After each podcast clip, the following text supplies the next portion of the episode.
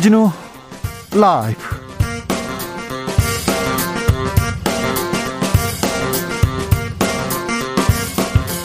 (2022년 1월 12일) 수요일입니다. 안녕하십니까? 주진우입니다. 이 시각 광주 아파트 붕괴 사고 현장에서 실종자 수색 작업이 진행 중입니다. 문재인 대통령은 근본적인 원인을 철저히 조사하라고 특별 지시했습니다. 이번 사고의 시행사인 HDC 현대산업개발 작년에도 광주 학동에서 17명의 사상절을 냈습니다. 현대산업개발은 신년사에서 무엇보다 안전의 최우선의 가치를 두고 실질적 노력을 다해야 한다고 강조했는데요. 어떤 노력을 했습니까? 이런 사고 왜 계속되는 겁니까? 이번 사건 중대재해법으로 처벌할 수 있을까요? 김병철 기자와 함께 알아보겠습니다. 이제 대선 50여일 앞으로 다가왔습니다. 앞자리가 바뀌었습니다. 민주당 이재명 후보는 연일 경제 행보 이어가고 있습니다. 산업 대전환으로 임기 내 수출 1조 달러 이룩하겠다 이렇게 외쳤고요. 국민의힘 윤석열 후보는 게임은 질병이 아니다면서 게임 공약 발표했습니다. 그리고 드디어 이재명 윤석열 후보의 TV 토론 시작되는지 토론 열리기는 하는 건지 아 본격적으로 논의를 시작하기 로 했습니다. 이슈 티키타카에서 짚어보겠습니다. 코로나 확진자 지난주보다 확실히 감소세입니다. 그렇지만 오미크론 확진자 비중 높아져서 걱정입니다. 전 세계적으로도 계속 확진자 늘고 있고요. 정부는 오미크론 변이 확산에 대비해서 방역 전략 새롭게 정비하겠다고 밝혔습니다. 먹는 코로나 치료제 내일 국내 들어옵니다. 코로나 상황 나아질까요? 보건복지부 담당자에게 물어보겠습니다. 나비처럼 날아 벌처럼 쏜다. 여기는 주진우 라이브입니다. 오늘도 자중차에 겸손하고 진정성 있게 여러분과 함께 하겠습니다. 오늘 무사히 잘 보내고 계시지요? 건강하시지요? 어디며, 어디서 뭐 하면서 주진우 라이브 함께, 함께 하고 계신지 여러분의 이야기 들려주십시오. 정치 피로를 싹 날릴 피로 회복음료 드리겠습니다. 샵 9730 짧은 문자 50원, 긴 문자는 100원입니다. 콩으로 보내시면 무료입니다.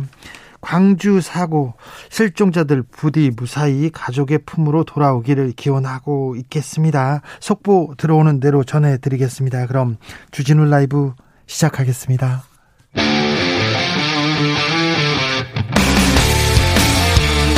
탐사보도 외길 인생 20년 주 기자가 제일 싫어하는 것은?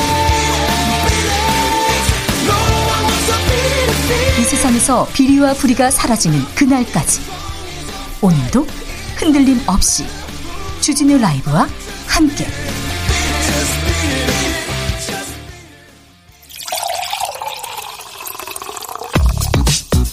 진짜 중요한 뉴스만 쭉 뽑아냈습니다. 줄 라이브가 뽑은 오늘의 뉴스 주스 정상근 기자 어서 오세요. 안녕하십니까. 광주 붕괴 사고 실종자 수색이 시작됐습니다. 네, 광주 아파트 외벽 붕괴 현장의 실종자 수색 작업이 오늘 오전 11시 20분부터 시작이 됐습니다. 어, 제 오후 사고가 발생한 이후 해당 아파트 건물 28층에서 31층 사이에서 창호 작업 중이던 노동자 6명의 실종 소식이 전해졌었는데요.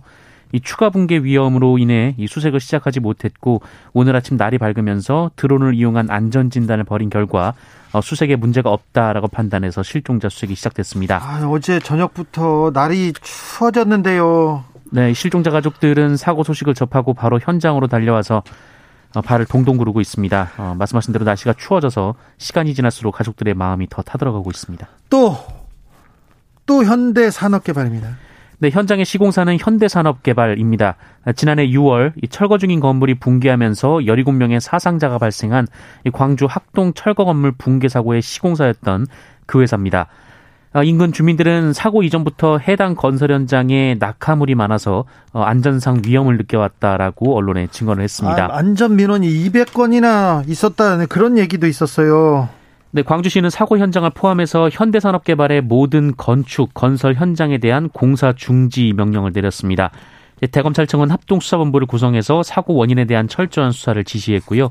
이 현대산업개발 유동규 대표는 오늘 오전 10시 이 사고 현장 인근에서 공개 사과문을 발표하고 책임을 통감한다며 전사적인 역량을 다해서 사고 수습, 피해 보상에 노력하겠다라고 말했습니다. 어떻게 이렇게 후진국형 범 아, 범죄가 아니죠 사고가 사고가 계속 일어나는지 이 한 회사에서 왜 이렇게 되풀이 되는지 조금 알아야 되겠습니다. 물어야 되겠습니다. 저기야 잠시 후에 2부에서 좀 자세히 살펴보겠습니다.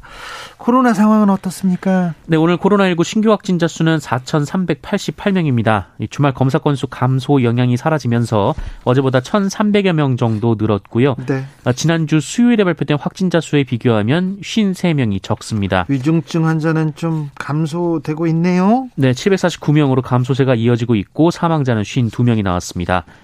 어, 그런데 해외 유입 확진자가 381명이나 나와서요. 역대 최다를 기록했습니다. 많이 나왔습니다. 특히 미국에서 온 입국자 중에서만 252명이나 나왔습니다. 네.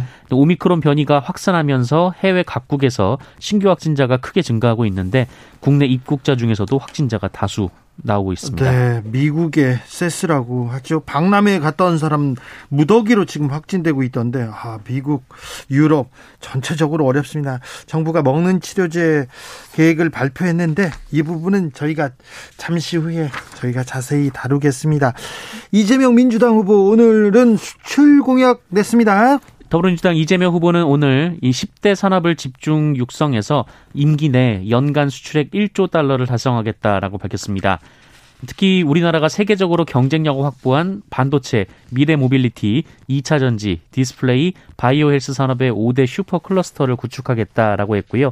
또 로봇, 그린 에너지, 우주항공, 패션테크, 메타버스 등 5대 신산업 프로젝트도 동시에 추진하겠다라고 밝혔습니다. 로봇, 그린 에너지, 우주항공, 패션테크, 메타버스 신산업이라고 합니다.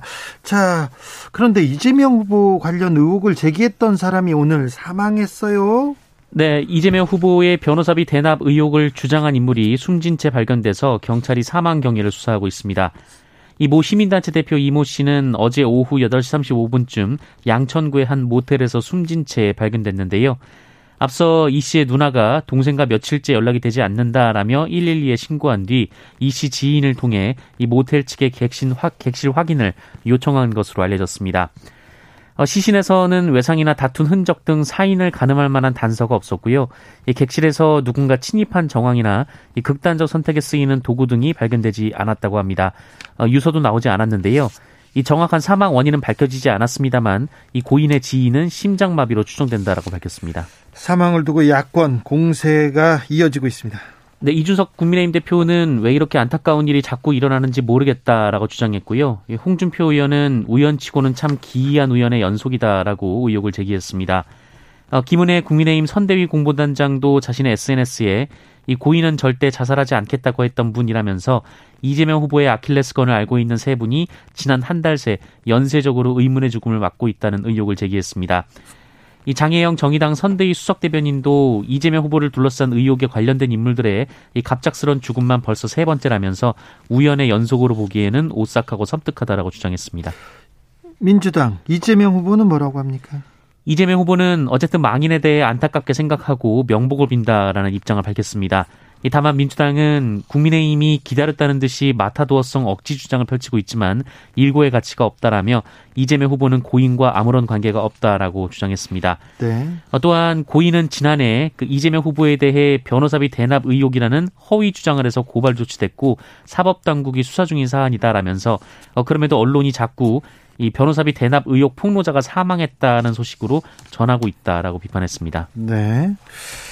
윤석열 후보는 20대 남성들을 겨냥한 행보 이어갑니다. 네, 국민의힘 윤석열 후보는 오늘 게임 회사의 확률형 아이템 정보 완전 공개를 의무화하겠다라고 밝혔습니다.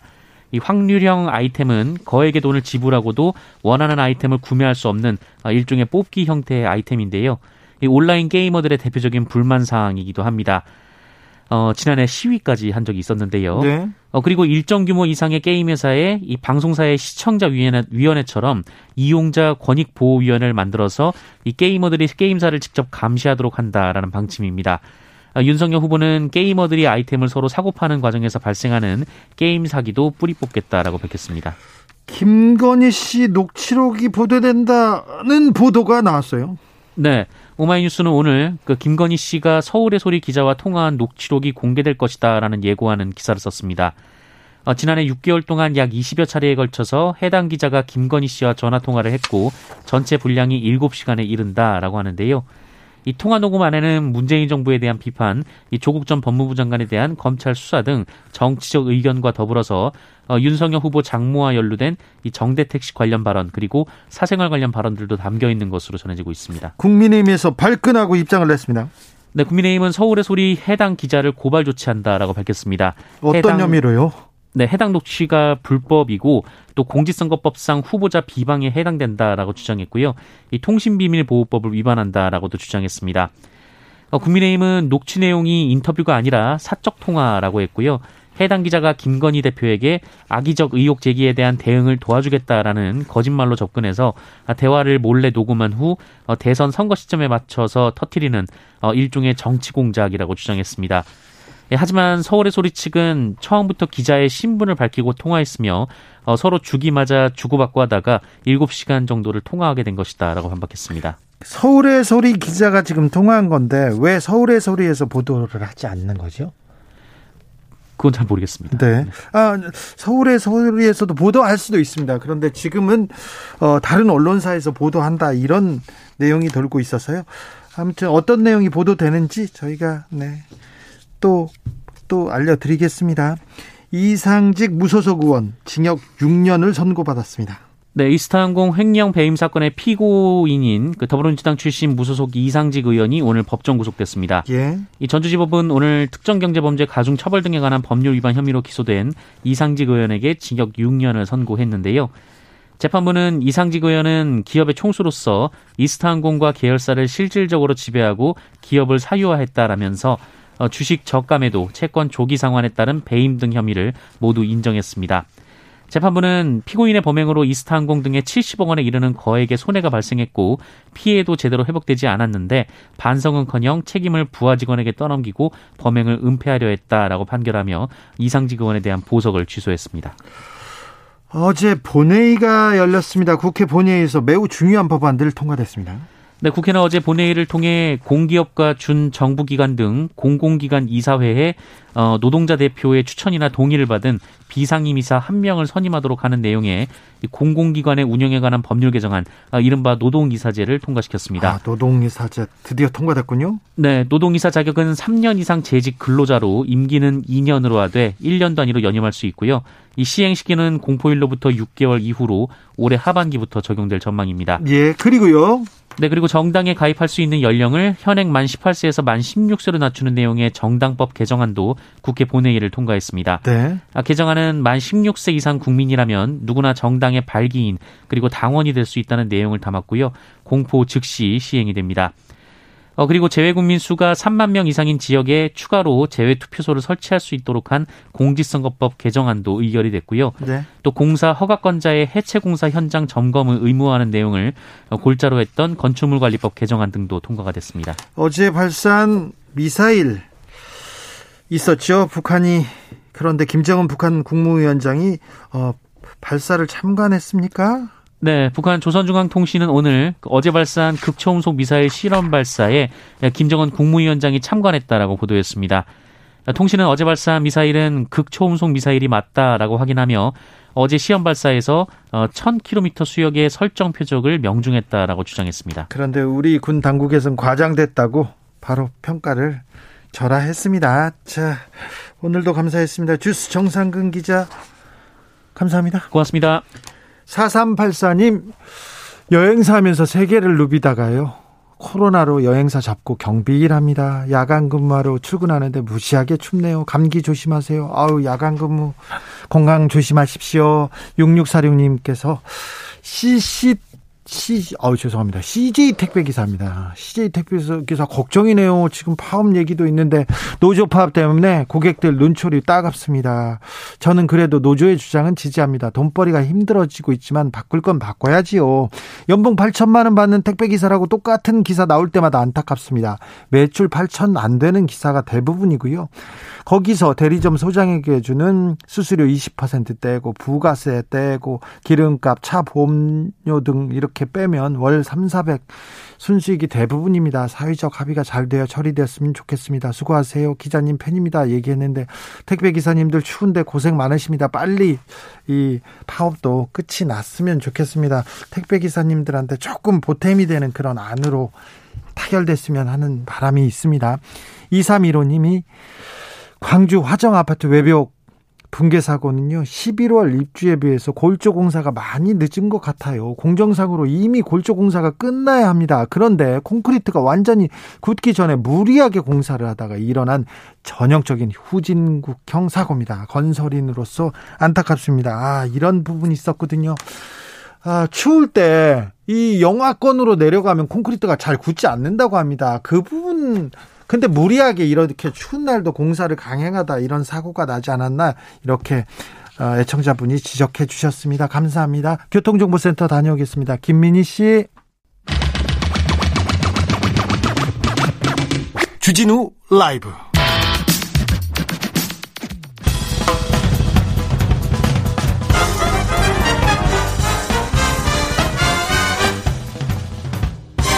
훅 인터뷰. 모두를 위한 모두를 향한 모두의 궁금증 훅 인터뷰. 이재명 후보는 노무현처럼 살아온 사람이다. 노무현을 사랑하는 사람들의 모임 노사모 회원 815명이 이재명 후보 지지 선언을 했습니다.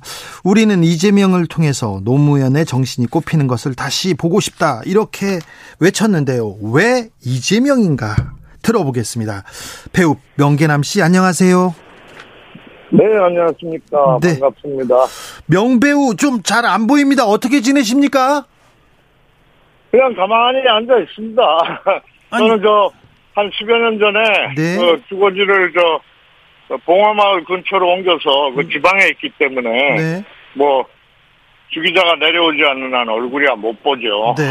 아니 배우님 네. 이게 영화에서 나와야 되는데 텔레비전에서 나와야 되는데 그 이제 그 요즘 일이 적더라고요. 근데 배우라는 것 자체가 제가 하고 싶다고 해서 할 수 있는 게 아니고 불러줘야 하는 직업이라서 네. 그렇게 그동안 한 저 박근혜 이명박 정부에서 9년을 뭐 그렇게 묶여 있다 보니까 그 이제 제가 많이 잊혀졌나 봐요. PD들이나 제작자들 선에서 젊은 사람들이 캐스팅 단계에서 제 이름을 못 떠올린다고 그러더라고요. 그래서 좀 살기는 힘든데 요새 이제 뭐 그렇게 까메오처럼 이렇게 잠깐 잠깐 하는 거를 한두 개 좀 먹고 살자 하고 제가 강권을 해서 하긴 하고 있습니다. 네, 알겠습니다. 얼마 전에 노 어, 기자회견을 열었습니다. 이재명 후보 지지 선언을 했는데 자, 그 이유가 뭡니까? 왜 이재명입니까?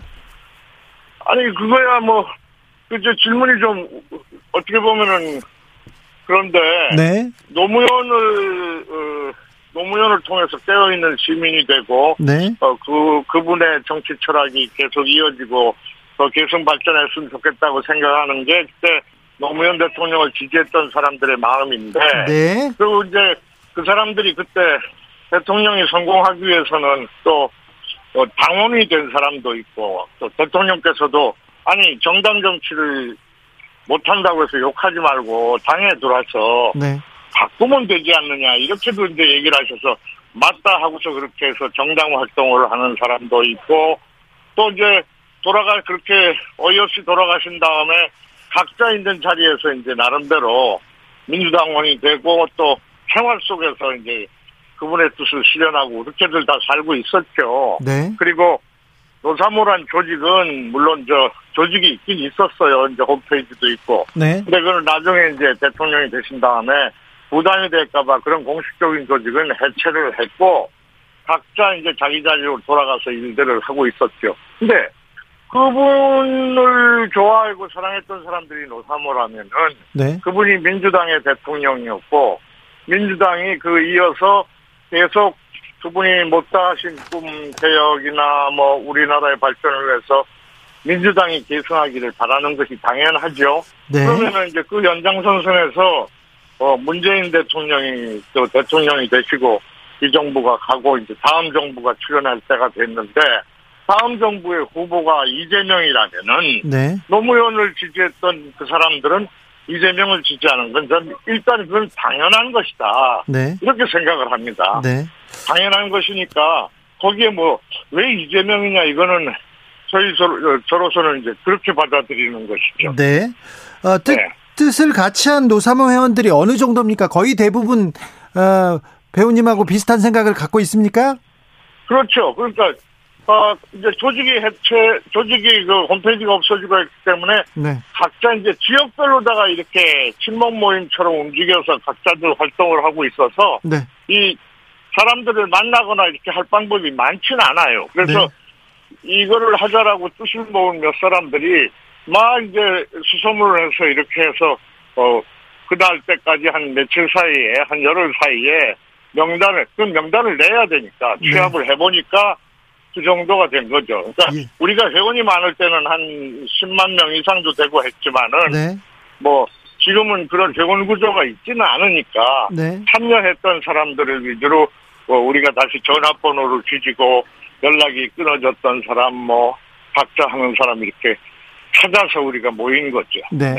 이재명 후보에게서 노무현의 모습이 보입니까? 노무현처럼 살아온 사람이다. 이렇게 말씀하셔서 물어봅니다. 네. 그러니까 그렇죠. 이를테면은 그 박시영 TV 하는 박시영 씨가 여보세요? 네. 네, 정리를 잘한 게 있던데 네. 이를테면은 이재명 후보는 탁월한 정책 능력이나 뭐 해박한 거, 실용적 접근 자세 같은 거는 DJ 김대중 선생을 연상시키기는 거고요. 그다음에 이 개혁성과 강인함이나 배짱은 우리 노짱 노무현 대통령과 진짜 닮았어요. 네. 물론 출신 배경 이런 것 포함해서.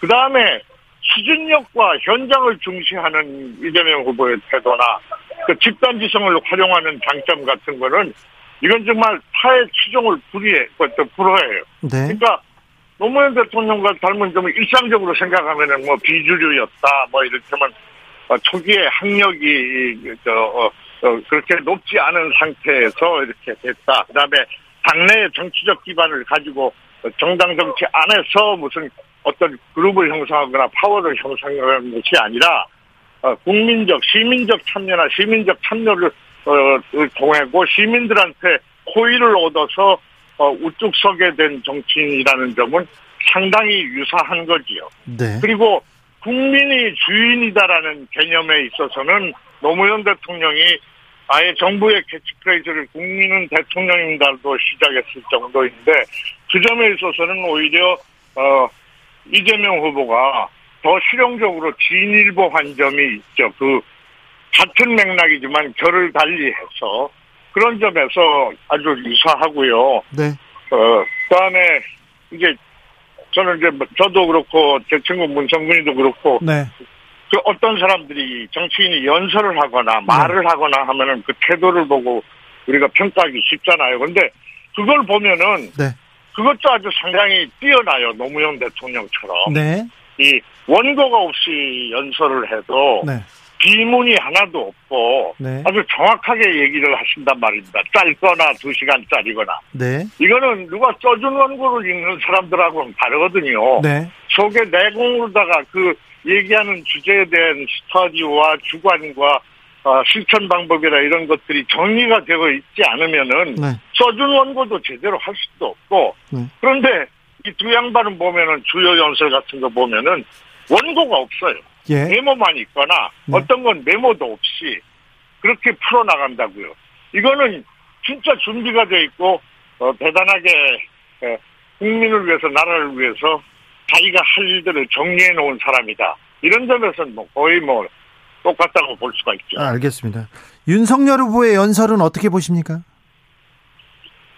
저는 뭐 본 적이 별로 많이 없어서 저는 그 우리 쪽 후보나 우리 쪽 누구를 박수 치고 하는데 열중하다 보니까 네. 다른 사람 거는 잘 안 보는데 한두 번 본 적은 있어요. 그런데 그분은 좀 다른 것 같아요. 이를테면은 그분은 자신이 에, 나라를 위해서 뭘 하겠다라고 꿈을 꿨던 분도 아닌 것 같고 그냥 어떻게 하다가 떠밀려서 이렇게 된 듯한 뭐 당신도 그렇게 표현했더라고요. 처음에 나올 때.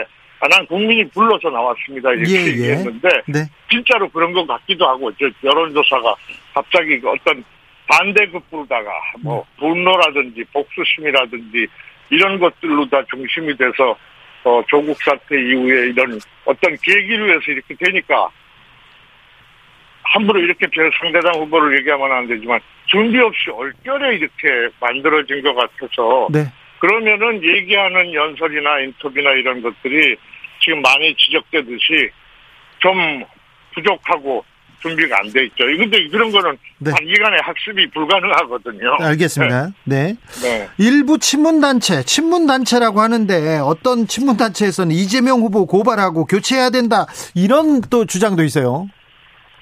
그 뭐 그분들이 어떤 분이신지는 뭐 제가 다 모르겠지만은 뭐 민주주의니까 예. 의견이 좀 다르고 그런 것은 다양하게 있을 수 있죠. 같은 당 안에서도 네. 그리고 당 안에서도 서로 이제 그 경선이라든가 다 이런 구조를 통해서 당의 대표 주자를 뽑는 거니까 그 과정에서 늘 그런 문제가 좀 있어 왔다고 보고 네. 그것이 완전히 뭐 하나로 자 이 사람 됐으니까 와 이렇게 되면은 그건 뭐 거의 독재국가 비슷한 거죠. 다양한 의견이 알겠습니다. 존재는 네. 할수 있죠. 네. 예. 저기 김병준 전 국민의힘 그 선대위원장이 문재인 어, 대통령과 노무현 전 대통령과 거리가 멀다. 자 이재명은 그 문, 노무현 전 대통령과 거리가 먼 사람이다 이렇게 평가하면서 윤석열이 오히려 노무현에 가깝다 이렇게 얘기했는데 이 부분은 어떻게 하실 말씀이 좀 있으시죠? 아니 그 말만 들으면 이제 저는 뭐 말도 안 된다라고 생각을 하죠. 전해가 다르다. 네. 그 점에 대해서는 김병준 전 부총리하고는 저도 굉장히 가까웠던 사이고 그런데 예. 그분이 그렇게 이제 당적을 저렇게까지 옮기고 그런 말씀을 하시는 게 왜 그렇게 된 건지는 뭐 하여튼 잘 모르겠어요. 근데 그분의 그 말씀은 저로서는 그건 좀 말이 안 되는 얘기가 아닌가. 뭘 가지고 얘기하시는 건가. 네. 뭐, 그, 그렇습니다. 알겠습니다.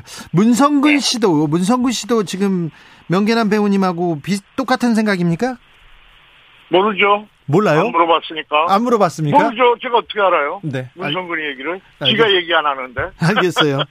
자, 요즘 저, 제가 지방에 있고 그래서 네, 특별하게 같이 하는 사안이 없어서 네, 그렇게 자주 얘기하지 않습니다. 근데 뭐 제가 듣기로는 하여튼 조용히 네. 앞으로 그 나서는 거를 좀 줄이고 네.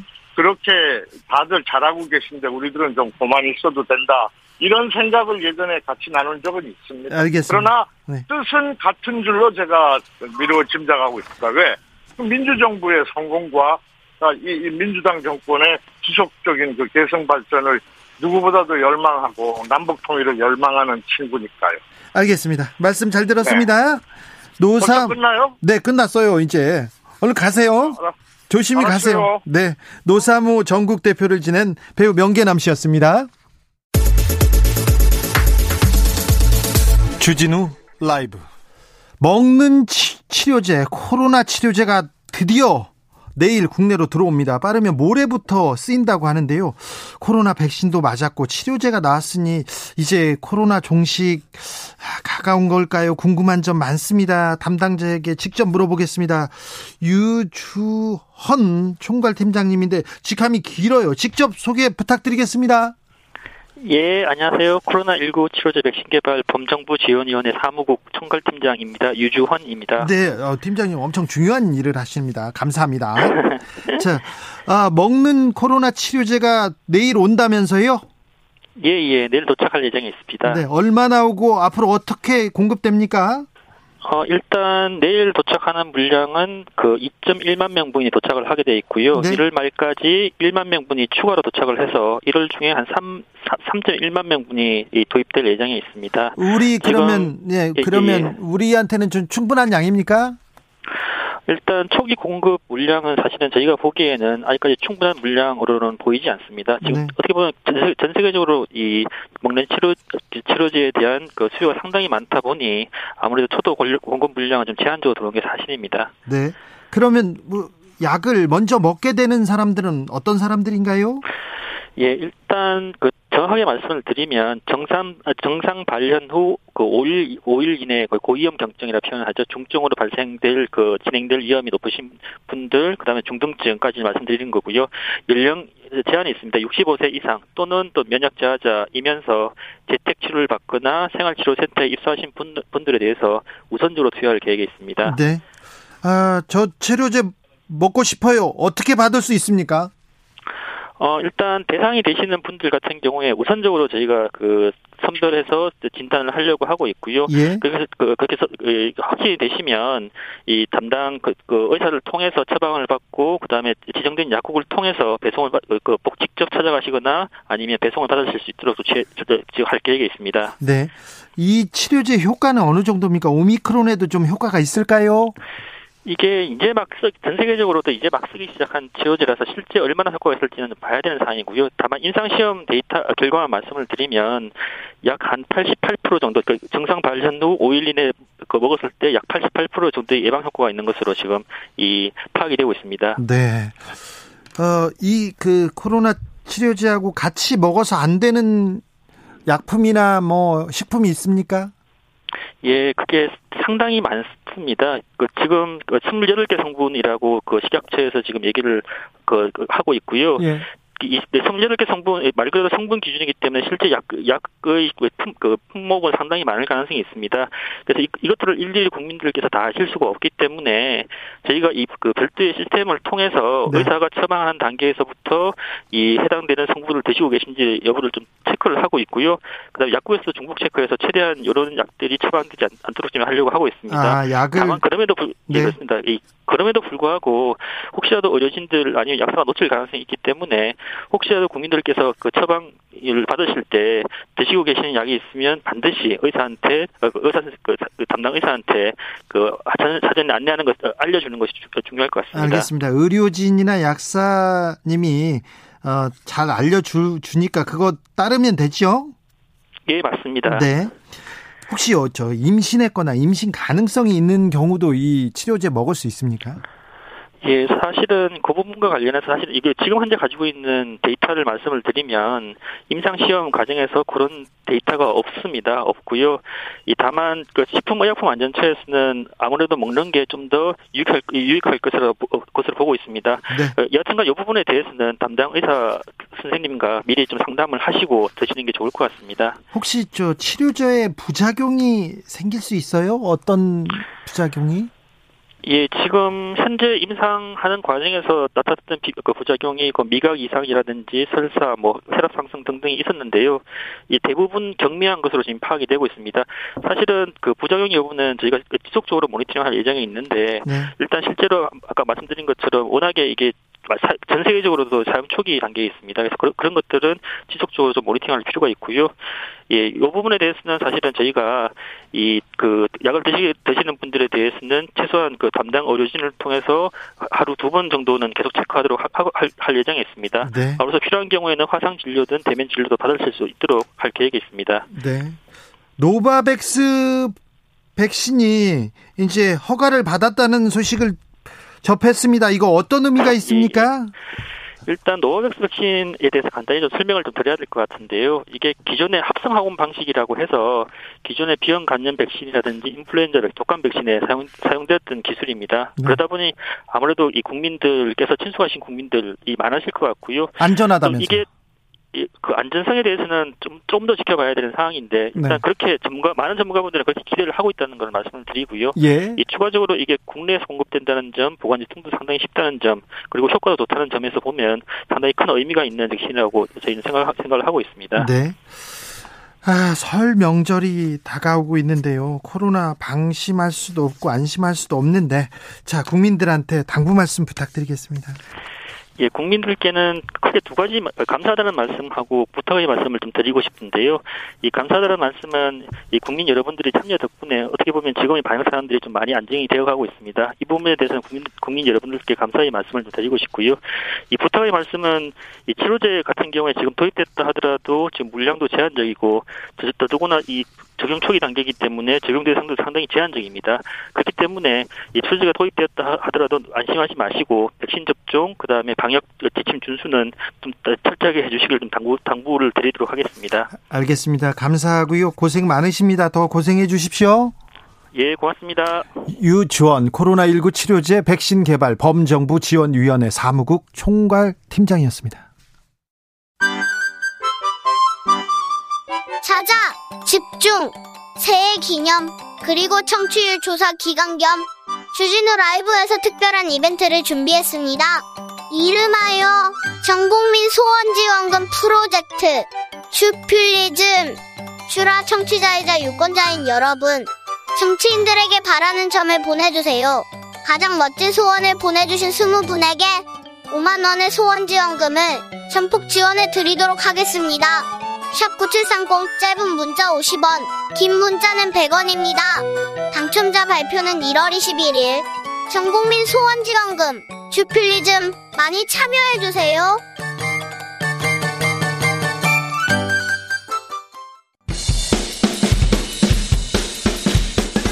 틱탁 틱탁 틱탁 현란한 입담의 환상 드리블 오늘 이 뉴스를 주목하라 이슈 티키타카 머리끝부터 발끝까지 핫이슈 더 뜨겁게 이야기 나눠보겠습니다. 청코노 최진봉 성공회대 교수. 안녕하세요. 최진봉입니다. 홍코노 국민의힘 선대위 법률지원단 이두아 부단장. 안녕하세요. 반갑습니다. 네 이두아 부단장님 예. 표정이 아주 밝아지셨어요. 좋은 일이 있으신가 봐요. 어, 옷도 우리 당 상징색보다 약간 더 빨간색 입고 막 네. 그, 아, 기운 내려고 이러는 거고요. 이제 각오를 새로 하고 음, 네. 열심히 해야죠. 네, 각오를 새로 해야 됩니까? 예, 아니 제, 제가 각오를 새로 한다고 오늘 제가 개인적으로 네. 방송이 너무 많아서 네. 그래서 각오를 또 새로 해서 여기서도 열심히 하고 가겠습니다. 예. 윤석열 후보가 드디어 드디어 이제 공약 행보를 시작했습니다. 네. 임대료 나눔제 공약. 어우, 이거 어, 좋은 생각이다. 이렇게 얘기하는 사람들이 좀 있어요. 임대료 나눔제 공약은 이제 뭐 교수님도 잘 아실 텐데 미국에서라든가 이런 PPP 이런 거에서 이제 어 아이디어를 얻은 면이 있고요. 기본적으로 이런 생각을 해보는 것 같아요. 코로나 때문에 폐업을 하거나 코로나 때문에 해고되는 사람을 좀 줄어들게 해야 된다. 이런 생각이 기본적으로 있는 것 같고요. 이제 코로나 상황이 미국이나 유럽이 처음에 좀 더 심각했었죠. 셧다운이 되기도 하고 그러면서 거기서 자영업자들한테 어떤 대책을 마련하는지 그리고 그 중에서도 성공한 대책이 있고 실패한 대책이 있잖아요. 솔직히 그죠? 그래서 그런 부분을 볼 때 이제 사실 이 경제가 선순환이 되려면 고용이 유지가 되고 그죠? 폐업을 하지 않고 자영업이 유지가 되게 해줘야 되니까 그런 부분에서 가장 큰 고정 비용인 자영업자들한테 이 부분 임대료 문제, 네. 그다음에 인건비 문제 이런 고정 비용에 대해서 유럽이나 미국에서도 고민을 해서 정책을 내세웠었고요. 우리도 그래서 이 부분 임대료에 대해서 나눔제 공약이라 그래서 3분의 1씩 임차인도 부담, 임대료도 부담, 국가가 부담해 주는데 임대료 부담에서 임대인 중에 생계형 임대업자는 또 제외 합니다. 자. 오늘도 풀메이크업 최준봉 교수님 어떻게 이 공약 보십니까? 아, 좋아요 저는 어, 아니, 좋아요? 어, 저- 아니 그러니까 예를 들면 임대인들을 보호하기 위해서 네. 그러니까 임차인. 임차인들을 보호하기 위해서 임대인들도 일정 부분 고통 분담을 하는 거 저는 충분히 가능하다고 생각해요. 예. 근데 저는 이제 의외는 윤석열 후보가 이런 주장을 할 줄은 이제 몰랐는데 어쨌든 저는 환영합니다. 네. 그러니까 이런 정책들 민주당과 별 차이가 없고요. 네. 제가 볼 땐 지금 코로나 치국에 이렇게 어려운 상황에서 네. 고통 분담해야 돼요. 그러니까 임차인들 같은 경우에는 뭐 수입이 하나도 없는데 임대료는 계속 꼬박꼬박 나가야 그렇죠. 되잖아요. 네. 그러니까 임대인들도 약간 고통 분담해서 네. 정말 아까 얘기했던 생계형으로 임대인들 하시는 분들 중에도 이제 그런 분들이 있어 그런 부분들을 좀 빼야 되지만 네. 대체적으로 임대인들도 고통 분담하는 게 저는 맞다고 보고 그런 점에서는 뭐 민주당이나 국민의힘이나 이 공약에서는 거의 일치하니까 빨리 좀 추진했으면 좋겠습니다. 네, 빨리 추진하자. 이거 잘했다. 음, 최진봉 교수님도 칭찬합니다. 그런데 네. 국민의힘 일부에서 홍준표 의원 이거 사회주의 공약이다 이렇게 얘기하던데. 사실 이런 부분에 대해서 이제 후보는 양극화 해소, 그다음에 공정 경제, 약자와의 동행을 계속해서 주장해 왔어요. 그래서 후보 직속 위원회가 약자와 동행 위원회가 있었고 후보가 위원장을 했었어요, 유일하게. 아, 그러다가 있 예. 그러다가 이제 제가 또 자랑을 네. 이제 홍보를 깨알 홍보를 네. 하자면 제가 있는 새시대 준비 위원회가 이제 후보 직속 위원회로 이제 바뀌었어요, 이번에. 정권 교체 동행 위원회라 그래서 이 이 위원회도 후보가 위원장을 같이 하시게 됐는데 아까 말씀드린 것처럼 처음부터 약자와 동행위원회 위원장, 공정 경제, 양극화 해소 이런 부분에 아주 중요한 그 방점을 두고 있었기 때문에 이런 부분이 물론 자유시장 경제가 중요하고 이렇지만 지금은 사회 안전망을 강화할 특 특단의 시기다 음. 이런 거고요. 코로나 시기이기 때문에 이 코로나를 해소하기 위한 이 부분을 극복하기 위해서는 일정 부분 이제 말씀드린 것처럼 사회 안전망 강화가 꼭 필요하기 때문에 이런 제도가 필요하다라고 후보가 내놓은 최지복. 교수님. 그러니까요. 전 음. 동의한다니까요. 100% 동의. 이제 문제는 지금 홍준표 의원이 이런 얘기를 한 걸 보면 이제 기존에 예를 들면 국민의힘의 입장은 많은 부분 이런 부분을 좀 부정적으로 본 게 있었잖아요. 예를 들면 임대인들도 자기 권리가 있고 시장 경제에 맡겨야 되는데 뭐 좀 강제라는 표현을 쓰면 그렇지만 강제로 분담을 하게 하는 것이 과연 맞느냐 하는 그런 이제 차이에 대해서 아마 홍준표 의원이 지적을 한 것 같아요. 그러니까 기존의 국민의힘이 갖고 있던 정책이나 이런 부분과 너무 다르니 여기에 대해서 공격을 하는 것 같고 또 일부 이제 예를 들면 좀 국민의힘의 골수를 지지하는 분들 중에는 이 부분에서 좀 부정적인 입장을 가질 분도 있을 수 있다. 근데 저는 그럼에도 불구하고 해야 된다고 생각해요. 그러니까 윤석열 후보가 이 부분을 좀 잘 추진해서 어떤 어려움이 있어도 꼭 관철했으면 좋겠다. 저는 개인적으로 그런 의견이 있습니다. 자, 병사 월급 200만 원 공약 이 부분은 당내에서는 어떻게 받아들입니까? 이 부분이 이제 어, 원희룡 정책 본부장의 주- 이 말씀을 들어봐도 이건 오래 준비해온 공약인 거예요. 아, 오랫동안 네, 그러니까 이게 갑자기 그날 발표하고 이런 게 있을 수가 없고요. 네. 그리고 이게 왜냐하면 최저 임금을 이제 수- 전환을 하면 한 192만 원 가까이 되잖아요, 솔직히 그죠? 그러니까 월급을 그 병사 월급이 이 정도는 돼야 사실 최저 임금 수준에 맞춰서 월급이 주어져야 한다는 게 후보의 기본적인 생각이고요. 이제 우리 그 국민의힘의 기본적인 건 제복을 입은 사람 내지는 이제 군인들이나 이렇게 어 유니폼을 입고 국가를 위해서 봉사하고 헌신하는 사람들이 거기에 대해서 일정 부분 예우를 받아야 된다, 존중을 받아야 된다 이런 부분이 있었는데 예우 존중뿐만 아니라 젊은 병사들 입장에서는 실질적인 이 부분에 대해서 혜택이 있어야 되는 거죠, 그죠? 그래서 최저임금 사주, 수준으로는 월급을 맞춰줘야 된다 이런 생각을 하고 공약을 했고요. 이 부분 관련해서 저희가 얘기를 하니까 항상 민주당 패널이 오늘 최진봉 교수님은 그런 얘기 안 하실 것 같은데 뭐 김남국 의원을 비롯해서 항상 상대방이 12월 20 며칠이라고 오늘 막 알려주시던데 아침에 김남국 의원이 민주당에서 먼저 얘기하셨대요. 이 아. 예전에. 네, 네. 지난 작년에 네, 네. 11월인지 12월에 먼저 자, 하셨다는데요. 먼저 하든 늦게 하든 지금 합의를 하면 되는데. 자, 장교 출신 최진봉 아, 교수님. 그렇죠. 아, 맞아. 장교 제가 출신. 옛날 생각하면 제가 제가 이게 지금 병사로 200만 원 얘기하니까 제가 89년도 임, 입관 임관을 했거든요. 소위로 네. 오래 전이죠. 세월이 많이 흘렀는데 그 당시 제가 월급이 소위 월급이 10만 원이었어요. 돈에 대해서는 이렇게 철저하게 잘하시고 기억력도 좋으시고요. 자, 그런데요. 그런데 지금 이제 200만 원 되니까 정말 격세지감이 느껴지는데 네, 저는 네. 뭐 일단 아까 말씀하신 것처럼 이재명 후보도 2027년까지 200만 원 네. 공약했었고요. 그러니까 이거는 일치하는 부분이 있어요. 물론 윤석열 후보는 기간은 정하지 않고 그냥 200만 원 얘기를 하셨으니까 근데 당장 하기는 좀 어려운 부분이 있을 네. 거예요. 예산 확보 차원에서 또 또 하나 문제가 되는 건 뭐냐면 이제 병사 월급 200원 이게 병장 기준으로 하면 지금 68만 원이거든요. 병장이. 그러면 이게 많이 늘어나는 거잖아요. 네. 그러면 이제 순차적으로 부사관들 월급도 늘려야 돼요. 왜냐하면 부사관들이 지금 200만 원이 안 돼요. 2014님이 네. 그럼 하사관들 네, 간부는요. 맞아요. 3667님도 똑같이 네. 물어봅니다. 부사관 장교는요. 그러니까요. 그러면 예산이 또 늘어나게 되고 지금 전체 우리나라 국방비에서 이 부분이 차지하는 비율이 높아지면 무기 개발이라든지 무기 수입이라든지 이런 부분과도 연관 연계가 돼 있어서 이 부분은 조금 장기적 관점에서 해야 된다는 생각이 들고 예산 확보를 어떻게 할 거냐 하는 부분을 저는 이제 명확하게 좀 국민한테 예, 밝혀야 예. 된다. 그렇지 않으면 이게 너무 포퓰리즘 아니냐 이런 비판을 받을 수도 있다. 이런 점들은 좀 명심해야 될 것 같습니다. 3131님께서 최저임금 폐지한다는 분이 병, 병사 월급 200만 원이라니 이거 좀 말이 안 돼요. 이렇게 물어봅니다. 아니요, 저희 최저임금 폐지한다고 말을 한 적이 없어요. 그건 네. 오해가 있으신 것 같아요. 네. 이거는 저희가 폐지할 수가 없잖아요. 아시잖아요, 네. 교수님. 이거 법적으로. 네, 정해져 있어요. 헌법으로 헌법으로. 네, 뭐 정합 이거는 폐지를 할 수가 없습니다. 자. 잘못 알고 계십니다. 아마 인상률을 조정을 하거나 이 부분에 대해서 의견을 내거나 이런 건 있어도요. 근데 이제 없어질 어, 수 근데 없습니다. 저는 이런 절대. 그러니까 이노아 음. 부단님한테 여쭤보고 싶은 것은 이 이 그 안에 대해서 제가 이제 패널 분들 몇 분하고 네. 토론하면 몇 분은 또 막 반대로 하시더라고. 아, 그러실 그, 그 수도 이제 있죠. 표죽이다 이런 음. 주장을 하세요. 그러니까 음. 국민의힘의 예를 들면 뭐 대표적 서정욱 변호사 같은 경우 아, 그런 경우인데. 근데 거긴 우리 당의 그러니까 사람은 뭐 어떻게 아니니까. 제 말은 네. 어떻게 이런 부분들을 잘 넘어갈 아, 수 예, 있을까? 자, 이 우리 부분 그런 이 부분은 지지층도 설득해야 된다 음, 이 음. 네, 말씀이잖아요. 홍준표 네. 의원은 예. 이 부분에 대해서 헛소리라고 얘기하시더라고요. 아니 뭐 홍준표 전 대표는 지금 우리 당 후보가 아니시니까. 후보는 아니어도 뭐 그, 네. 그당 사람이지 않습니까? 아, 그 우리 당? 분위기는 음. 하시지만 n분의 1이시죠. 네. n분의 1이시고 그런- 앞으로 n분의 1을 능, 에, 증- 에, 능가하는 그 영향력을 가질 수도 있으시지만 지금은 그런 의견은 내실 수 있는데 이게 제가 지금 말씀드린 것처럼 사실은 병사들이 월급을 이 정도 받고 네. 이게 그 혼자의 문제가 아니고요. 이제 한 3조 정도 더 든다는 얘기인데요.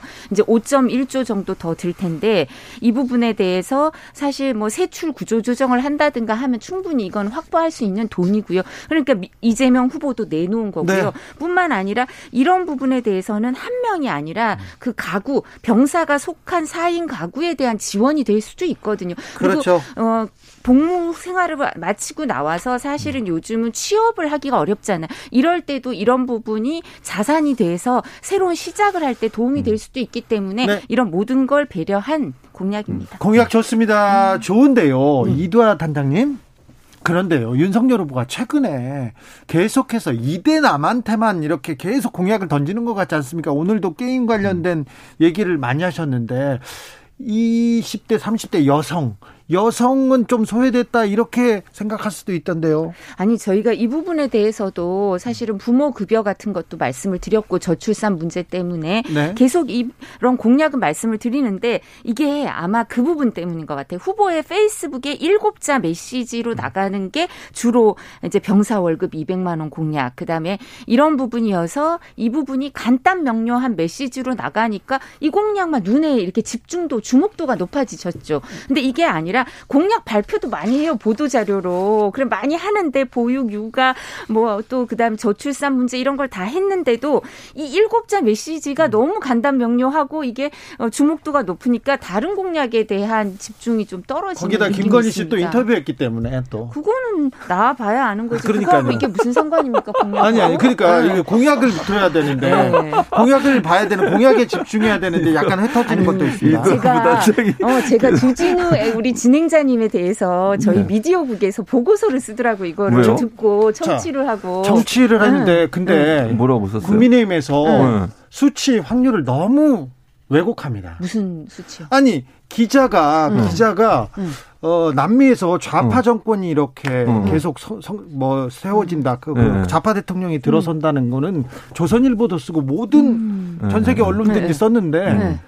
어, 그 얘기를 전한 기자를 좌파라고 하고요. 음. 조선일보 기자도 좌파가 됐는데 그런 식으로 이렇게 모르겠는데. 왜곡을 하고 음. 아, 또 우리한테 서운한 게 있으신가 보다. 서운한 게 아니라. 그거 그렇게 네. 그렇게 통계치를 왜곡해 가지고 음. 미디어국에서 이렇게 얘기하는 거 그거 아니요, 저희 이제 저희 이렇게 방송 모든 방송에 대해서 이 부분에 대해서 저희 다 모니터링을 음. 우리 당도 하고 민주당도 해요 다. 자, 음, 이, 다 부분, 어쨌든. 이 부분 여기서 말고 제가 다른 다른 부분에서 얘기하겠습니다. 그러니까 어쨌든 저는 이렇게 생각해요. 기본적으로 그러니까 아까 말씀하신 그거잖아. 일곱 자잖아요. 네. 그게 저는 이제 제 좀 저는 부정적으로 봐요. 그러니까 이대남한테는 어필이 되지만 뒤에 설명이 있어야 된다니까요. 그러니까 말씀하신 것처럼 보도자료 내고 설명한 것처럼 이걸 이렇게 바꾸자 또는 음. 이게 여성가족부가 지금까지 여러 가지 논란이 많으니 양성평등부로 바꾸자는 등 이렇게 하면 제가 볼 땐 크게 문제가 안 될 거라고 보는데 그래서 이제 일부에서는 이게 너무 이대남만을 공, 그 공략하는 정책이 아니냐. 그러다 보면 이제 아까 말씀하신 여성들이나 또 20, 30대 이후에 있는 분들 같은 경우에는 좀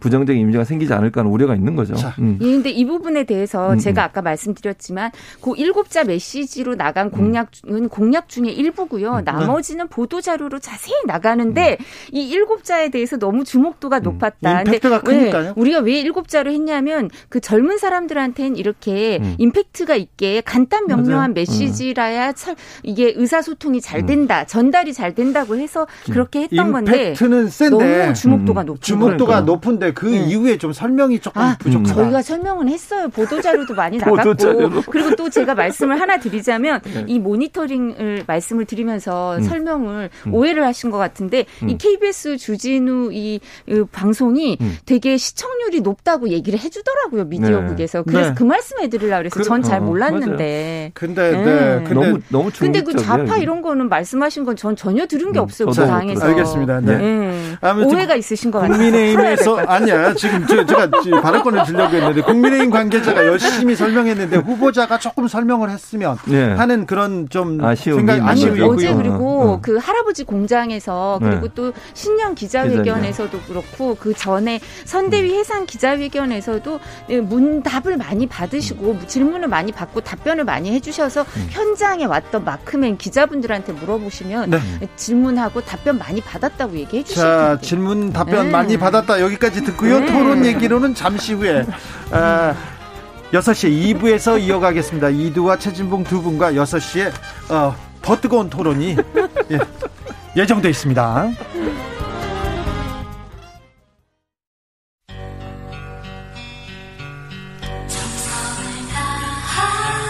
정성을 다하는 국민의 방송 KBS 주진우 라이브 그냥 그렇다고요. 주진우 라이브 함께하고 계십니다. 지역에 따라 2부에 합류하시는 분들 계시죠? 어서 오십시오. 잘 오셨습니다. 자리 잡으시고요. 7시까지 함께해 주십시오. 라디오 정보센터 다녀오겠습니다. 조진주 씨. 이슈 티키타카 최진봉 이두와 두 분과 함께하고 계십니다. 제리 김님 최진봉의 즐거운 하루 이렇게 얘기하는데 최진봉 교수님은 네. 즐거운 게 아니라 또 예. 여성 패널이 나오면 굉장히 약화된다 이런 지적도 많습니다. 네. 2014님 전에 김병민 대변인도 주진우 라이브 나와서 엄청 고생하시던데 이두아 대변인 네. 아, 날 추운데 고생 많으십니다 이렇게 아, 예, 감사합니다. 네, 저희 정치자들이 이렇게 따뜻합니다. 자, TV 토론은 합니까 이제? 아, 당연히 하죠. 네. 지금 되도록이면 많이 하자 이런 네. 입장입니다. 그래서 사실 이제 그 전에 후보가 윤석열 후보가 이재명 후보한테 이제 TV 토론에 대해서 부정적인 얘기를 할 때는 네. 약간 이재명 후보의 문제점, 그러니까 이렇게 어, 배임 같은 데 대해서 왜 수사가 안 되고 있느냐 이런 데 대해서 혐의가 있는 사람 아니냐 이런 얘기를 해보고 싶어 하셨던 것 같고요. 그런 점을 강조하고 싶어 하셨던 것 같은데 아 근데 오늘 저- 저희가 중간에 말씀드렸지만 안타깝게 오늘도 그 관련 변호사비 대납 의혹 관련해서 그 제보했던 변호사가 뭐 이렇게 사망한 채로 지금 그죠? 그래서 사망 원인이 밝혀지지 않아서 유족들이 부검을 해달라고 요청을 하고 있는데 세 번째 관련된 사람들 대장동 관련해서 두 명, 변호사비 대납 관련해서 한 명 이런 사망자가 생겨서 너무 안타깝죠. 네, 그래서 TV 음. 토론이 연기되는 건 아니죠? 아, 전혀 아니죠. 이런 부분도 이렇게 확인하고 네, 이러기 네. 위해선 TV 토론은 빨리 음. 아, 꼭 하자 이런 입장입니다. 국민의힘에서는 간접 살인이라고도 하고 계속 이렇게 네. 이 문제에 대해서 파고들고 있는데 그런데요, 네. 어, 지상파, 어, 어, 또, 또, 국민의힘 일각, 언론의 일각에서는 TV 토론 무용론, 한계 있다, 이런 얘기가 좀 나옵니다. 그런데 국민들은 후보의 생각 알고 싶거든요. 비전 당연하죠. 듣고 싶거든요. 아, 당연하죠. 그래서 두 분이 만나서 저는 가능한 한 많이 빨리 해야 된다고 봐요. 이도 부원장 말씀하신 것처럼 양, 양 후보가 다 얘기했잖아요. 빨리 하자. 네. 뭐 언제든 자신감 있다고 네. 얘기했으니까 국민들에게 정말 올바른 선택을 할 수 있는 기회를 많이 드리는 게 저는 좋다고 생각을 합니다.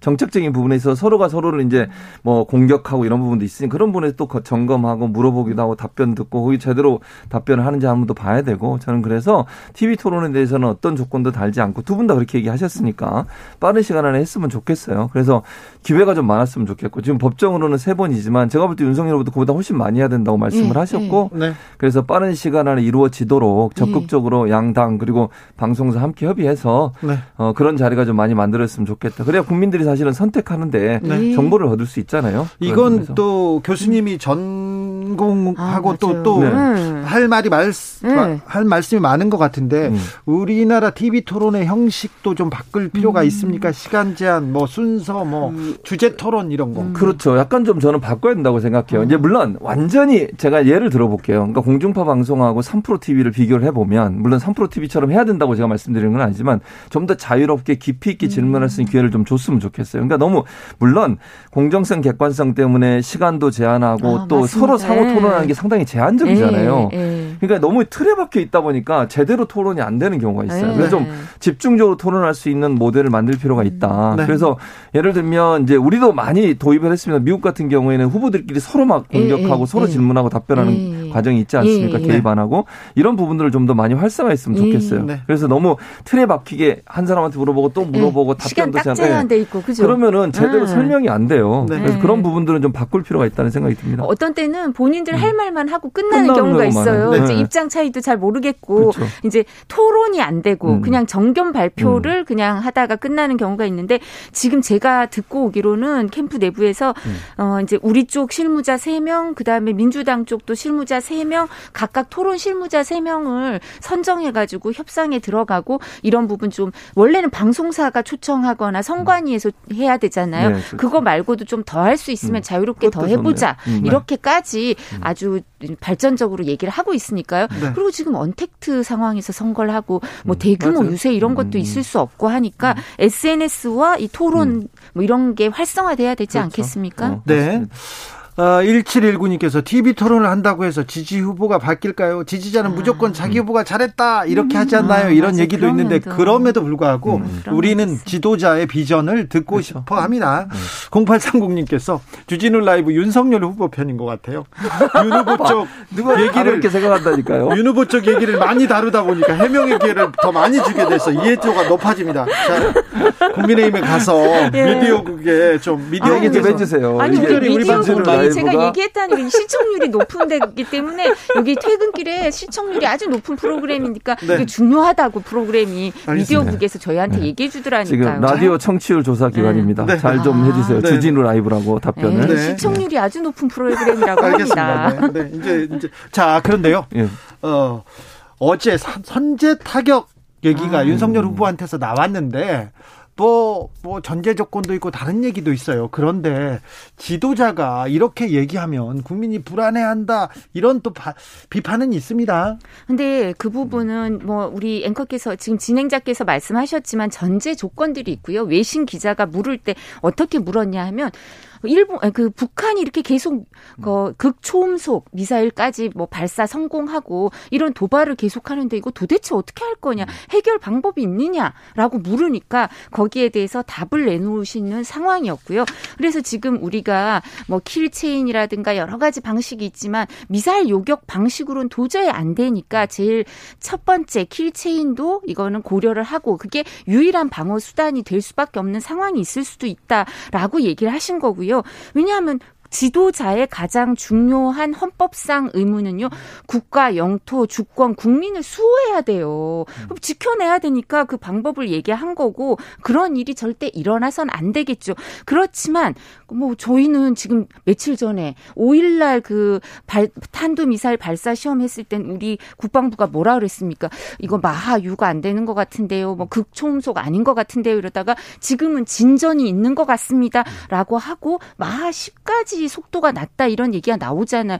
그러면 수도권에 핵탄두 소형화해서 탑재하면 1분 만에 이 대량 살상 무기가 수도권에 옵니다. 그럼 여기에 대해서 어, 미사일 요격으로는 도저히 그걸 정밀하게 해낼 수가 없거든요. 1분 만에는 이거를 타격을 해낼 수가 없잖아요. 방어를 할 수가 없으니까 그런 얘기를 할 수밖에 없는 상황이었습니다. 네, 그러니까 지금 음. 이도하 부단장의 설명을 들어보면 어느 정도 이해되는 부분이 있어요, 분명히. 그러니까 그 설명이 음. 되면 되는데 문제는 언론은 선제 타격 이렇게 네 자료만 딱 나오니까 그러니까 그 앞뒤 말이 어, 안 그러니까 나오니까. 그러면 이게 무슨 먼저 후보가 이 얘기도 다 하셨거든요. 뒤에 했는데 안 나오고 선제 음. 타격만 있으니까 국민들은 불안할 수 있죠. 왜냐면 전쟁이 일어나면 다 죽는 거거든요. 그 제가 볼 때는 전쟁이 일어나면 어느 한쪽이 이기고 지고 이런 문제보다는 국민들이 엄청난 피해를 당하는 전쟁을 어쨌든 막아야 되고 가능한 한 억제할 수 있는 부분을 해야 된다.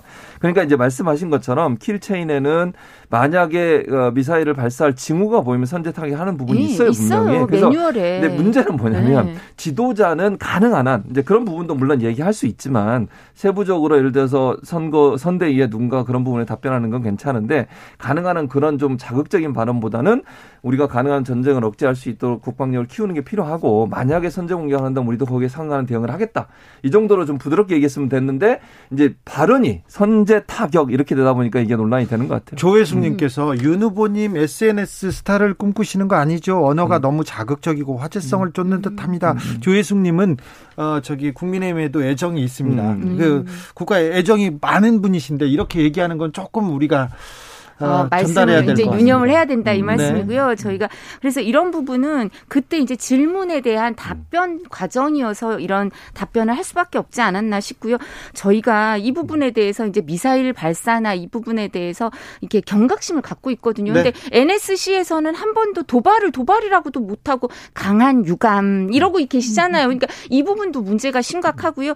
유엔 안보리 그 의결 사항을 결의 사항을 위반한 게 맞아요. 저렇게 탄도 미사일 쏘고 이러는 거 그런 걸 지적해야 되는데 그 부분에 대한 지적은 이루어지지 않고요. 제가 꼭 말씀드리고 싶은 게 DJ 정부 때 미사일 발사를 처음 했죠, 그죠? 북한에서 그러고 나서 모든 정부 합한 거보다 문재인 정부에 들어와서 5년 동안 미사일 발사 횟수, 기수 그 미사일 발사 기수가 가장 많아요. 그 문재인 정부가 제일 많습니까? 네, 그 전에 정부를 다 합한 거보다. 그러니까 정부 이게 나아지질 않지 않나요, 북한이. 그러니까 이런 부분까지 어, 모든 걸 다 고려할 수밖에 없죠. 네, 매뉴얼에도 있는 어, 상황까지. 일차적으로 지금 말씀하신 음. 것처럼 저는 기본적으로 북한이 미사일 발사하는 거 반대하고요. 네. 저는 그건 도발이라고 생각해요. 규탄합니다. 그렇죠. 규탄은 네. 당연히. 근데 이제 미사일 발사가 북한이 하는 거는 물론 우리를 그 자극하는 부분도 있지만 사실은 미국을 대상으로 하는 경우가 근데 많아요. 이 경우는 700km밖에 안 되니까 우리 예를 문제죠. 들면, 그러니까 네. 예를 들어 탄도 미사일이라고 하는 것도 사실은 미국까지 날아갈 수 있는 성능을 개발해서 이제 그걸 실험할 때는 700km를 가지만 네. 멀리는 장거리로 가면 미국까지 타격이 되거든요. 그러니까 자기들을 제재하고 있는 미국에 대한 메시지가 강한데 어쨌든 저는 현 정부도 그런 미사일 도발에 대해서는 아주 강력하게 대응하고 네. 있다고 생각을 해요. 그리고 그런 부분들을 용납할 수가 없죠. 저는 용납할 수 없고 만약에 북한이 어떤 형태로든 도발의 징후가 보이면 우리는 당연히 거기에 대응해야 네. 되고 상관한 조치를 취해야 된다고 저는 봐요. 현 네. 정부도 크게 다르지 않을 거라고 봅니다. 8891님께서 윤 후보 선제 공격하면 음. 대변인들 후 변론한다라고 애쓰십니다. 이렇게 얘기하십니다. 자, 그리고요. 이거 하나 물어볼게요. 어, 윤석열 후보가 55초 짧은 영상 공약을 지금 공격 포인트로 삼기 시작했습니다. 그러면서 어, KBS가 몇 년 동안 5년 동안 사극 한 번도 안 만든 게 말이 돼 그러면서 후- 공약을 내놨습니다. 공영방송 KBS 사극 의무 제작 요 공약은 어떻게 보세요? 아, 저희도 아직 그거는 확인 저도 못하고 처음 봤어요? 네, 그럼 아마. 좀 전에 나온 네. 것 같아요. 네, 그죠? 네, 예, 좀. 전에 그런 나온 걸 것. 같아요. 그러면 또 변호사니까 또 네, 다른 네. 질문도 해야지. 네. 근데 저는 저는 개인적으로는 제가 변- 제- 아니 아니 변호사님한테 사극 막 얘기부터 물어보고. 하면 네. 사극 얘기 잠깐 하면 저는 사극을 좋아해서 그리고 네. 대하 사극은 공영 방송이 아니면 찍기가 KBS에서 어렵잖아요. 지금 하고 있습니다. 지금 네, 하고 태종. 이방원 네, 하고 있는 하고 거 저. 봐요. 네, 태종 그래요? 이방원. 네, 그래서 저는 좀 했으면 좋겠어요. 알겠습니다. 개인적인 거고 이거 개인적인. 공약은 제가 제가 그러니까. 아직까지 확인을 못 해봐서 확인하고 네. 말씀드리겠습니다. 자, 정영원님께서 KBS는 해외 뉴스도 많이 다뤄야 된다고 윤석열 교표에서 의견 공약을 내놨습니다. 주진우 라이브도 해외 소식 많이 다뤄야 됩니다. 일부 뭐 인정, 네, 네, 열심히 노력하겠습니다만 몇 퍼센트 이거 이걸 가이드라인을 줄 건가는 좀 생각해 볼게요. 하나만 더 물어볼게요. 예. 국민의힘에서 김건희 통화 방송하면 법적 조치하겠다. 이거 음. 기획된 정치 공작이다 이렇게 예. 논평이 나왔던데 예. 그런데 기자가 음 누가 통화를 하고 그거를 공개하면 이게 법적으로 걸립니까? 근데 이 부분은 촬영 기자분이요 네. 인터뷰가 아니고 사적인 대화라고 얘기를 하고 한 거기 때문에 문제가 돼요. 그러니까 인터뷰라고 하면서 취재 목적이라고 말씀을 하신 게 아니라 조언을 주고 받는다 사적인 관계에서 나오는 얘기다라고 돼 있기 때문에 이 부분을 문제 삼는 거예요. 어, 기자가 기자가 누구 촬영 기자분이시라니까. 아, 그래요? 기자가 누구를 만나- 기자분이 아니셔요. 누구를 만날 때 네. 이거 저 기사 안 쓸게요. 안 쓸게요 해놓고 아, 막팬 쓰는 기자분이 사람들 아니시라니까요. 그래요? 이분이 예 확인해 보세요. 팬 그럼 기자분이 그럼 아니셔요. 법적으로 문제가 되는 겁니다. 이거는 팬 기자분이 아니시니까 취재 목적이 아니고 개인적인 통화였을 경우에는 네. 헌법상의 문제가 좀 생겨요. 언론 전문가 네. 최지문 교수님 그러니까 기자는 이제 말씀하신 것처럼 팬 기자, 촬영 기자를 나누시는데 기본적으로 이제 팬 기자는 촬영 기자는 기자의 역할을 하는 거니까 기자로서의 어떤 역할은 그 구분이 없다고 저는 봐요 일반적으로. 그리고 이제 말씀하신 것처럼 이게 통화가 개인적으로 두 사람이 네. 한 거를 공개한 거기 때문에 이게 법적인 처벌이 될까 저는 의문이라는 생각이 들고요. 이거는 이제 공익적 목적에 맞다고 하면 예를 들어서 그분이 공개를 할 수는 있다고 봐요. 뭐 할지 안 할지 모르겠습니다만 그랬을 경우 이게 법적인 처벌까지 갈 가능성은 저는 개인적으로 낮다고 보는데 물론 변호사시니까 저보다는 법적 지식이 뛰어나시니 거기에 대해서 말씀을 하실 수 있겠지만 그리고 이제 이게 예를 들어서 정말 이분이 어쨌든 대통령 후, 후보에 부인 되시는 분이고 이분이 만약에 정말 그 우리가 상식적으로 얘기할 수 있는 그러니까 이해할 수 있는 범위 이상의 말씀을 하신 부분이 있다고 하면 사적인 뭐 예를 들어서 개인적인 사생활의 문제가 아니라 발언 내용 중에 혹시나 이분이 영무인 되셔서 활동하시는데 상당히 부적절한 발언을 하신 게 있다면 국민의 알 권리 차원에서 기자들은 공개할 수 있다고 저는 봅니다. 근데 이 부분은 이제 이렇게 사적인 대화, 이걸 사적이라고 완전히 전제하고 통화를 한 경우에는요. 당 상대방의 동의를 얻지 않으면 문제가 생길 수밖에 없어요. 법적인 문제가 생길 수밖에 없고요. 그리고 이런 경우에도 너무 내밀한 사생활이 포함되어 있는 경우에는 그건 진짜 후보자 비방이나 사생활 보호에 위반될 뿐만 아니라 명예훼손의 문제가 생길 수 있어. 말씀하신 것처럼 공적인 부분이 들어가 있어서 검증에 필요한 그런 게 아니라 너무 사생활적인 거일 경우에는 이제 정보통신망법이나 아니면 그냥 명예훼손이나 이런 여러 가지 법률적인 문제 문제가 생길 수밖에 없습니다. 그리고 사실은 개인적인 조언을 구한 건데 그리고 개인적인 걸 전제로 했는데 했다면 그 우선은 개인적인 신뢰가 음. 완전히 무너져서 이렇게 정말 이렇게 윤리적인 문제도 생기는 거죠. 기자는 믿으면 안 돼요. 기자는 항상 네. 저는 음. 기자하고 통화할 때 녹음된다고 전제를 해요 항상. 왜냐하면 네. 기자들은 대부분 다 아, 교수님은 해요. 벌써 이제 네. 베테랑이 되신 거죠. 네. 정치권에서 사회생활을 많이 하시고 이런 거고 아니, 그렇지 않은 그래서. 분들은 네, 그러니까. 그걸 잘 모르실 수 있죠. 그럴 수. 있죠. 자신의 순수한 마음을 네. 역지사지해서 나는 녹음 안 하는데 저 사람은 녹음할 리 없다. 나는 음. 개인이고 믿고 말하니까 네. 이렇게 생각하실 수 있죠. 이도아 부단장님 기자는 믿지 마십시오. 1147님. 아, 여기서 저도 교육받고 가나요? 네. 1147님께서 어 이재명 후보 형님과 사적인데 매일 나오던데요 이렇게 나오는데 네. 이슈 티키타카 여기서 마무리할까요? 예. 오늘도 감사했습니다. 최진봉 이도아 이도아 최진봉 두 분 감사합니다. 네, 감사합니다. 고맙습니다. 찾아 집중 새해 기념 그리고 청취율 조사 기간 겸 주진우 라이브에서 특별한 이벤트를 준비했습니다. 이름하여 전국민 소원지원금 프로젝트 슈필리즘 슈라 청취자이자 유권자인 여러분 정치인들에게 바라는 점을 보내주세요. 가장 멋진 소원을 보내주신 20분에게 5만원의 소원지원금을 전폭 지원해 드리도록 하겠습니다. 샵9730 짧은 문자 50원, 긴 문자는 100원입니다. 당첨자 발표는 1월 21일. 전국민 소원지원금, 주필리즘 많이 참여해주세요.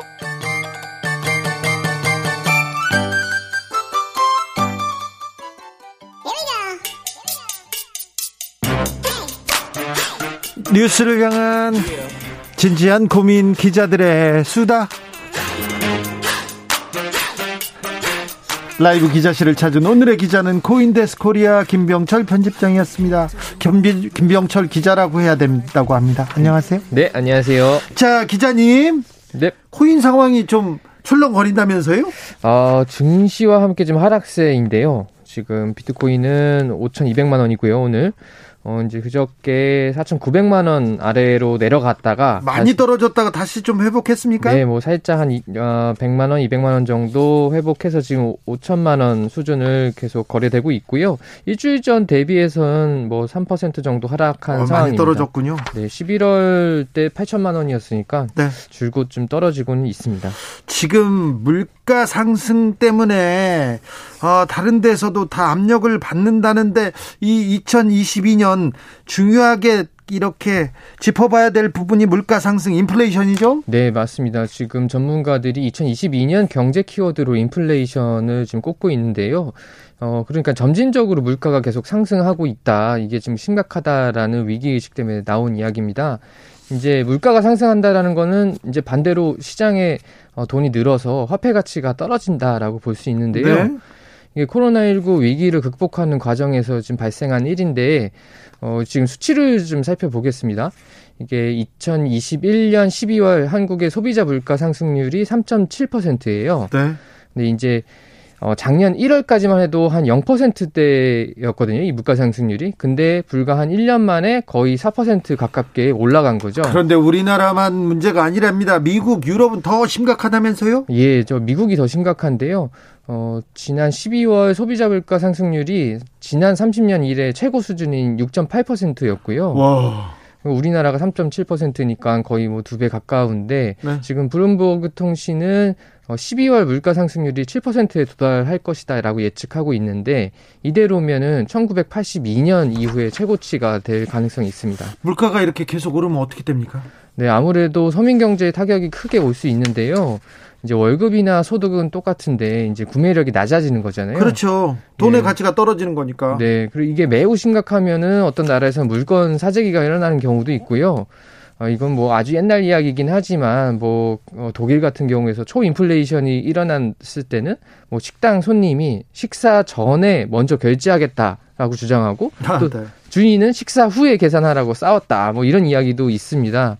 그래서 올해 내내 사실 인플레이션과 싸우게 될 것이라는 게 지금 경제계 쪽에서의 어떤 추측입니다. 물가 계속 오르는 이유는 뭡니까? 예, 두 가지 분석이 나오는데요. 첫 번째는 코로나가 발생하면서 이 공급망 공급망 병목 현상 때문이다라는 이야기가 있습니다.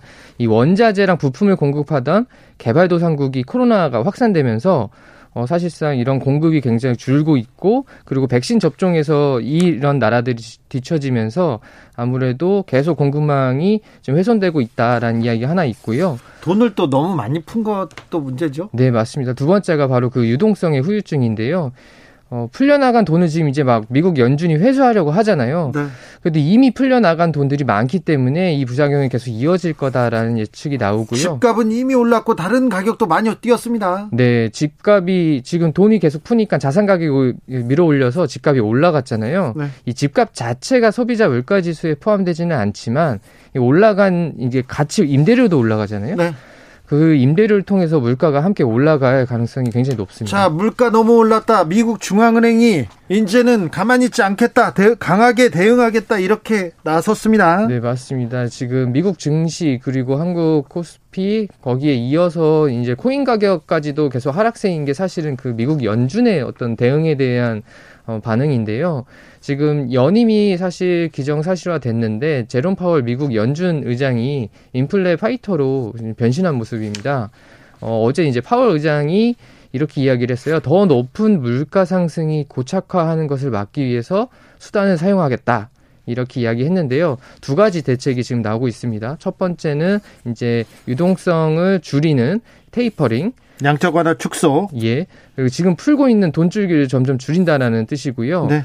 어, 연준은 이 테이퍼링 종료 시점을 오는 3월로 앞당기겠다라고 이미 밝힌 상황이고요. 그리고요. 네, 두 번째 대책은 기준금리 인상입니다. 네. 지금 시장에서는 올해 미국 연준이 세 차례 금리 인상에 이어서 네 차례까지 인상할 수 있다라고 예측을 지금 하고 있습니다. 네 번까지 금리를 올린다고요. 한국에는 어떤 영향이 있을까요? 네. 어, 미국이 기준금리를 인상하면 이제 아무래도 돈이 한국 같은 신흥국에서 빠져나와서 미국으로 들어갈 가능성도 있고요. 예. 또 증시 시장에서도 부익부 빈익빈이 강해질 수가 있어요. 그래서 잘 나가는 미국 증시만 계속 더 잘 나갈 수 있다라는 분석이 나오고요. 또 뭐 주식 섹터 안에서도 잘 되는 섹터만 잘 되고 안 되는 곳은 좀 어렵지 않느냐 뭐 이런 예측이 있어서 주식 투자하시는 분들은 좀 염두를 해야 될 것 같고요. 아무래도 또 환율도 문제입니다. 지금 달러 대비 원화가 계속 약세를 보이는 것도 사실은 이런 인플레 관련돼서 달러가. 올라가네요. 하이드님께서 코인이 금을 대체하는 해지 수단이 될수 없다는 것을 이번에 증명했다고 봐야 되는 것이겠죠? 이렇게 물어봅니다. 네, 요즘은 사실은 코인이 어 인플레 해치 수단이다라는 주장이 좀 쏙 들어갔어요. 왜냐면은 코인이랑 증시랑 같이 움직이니까요. 네.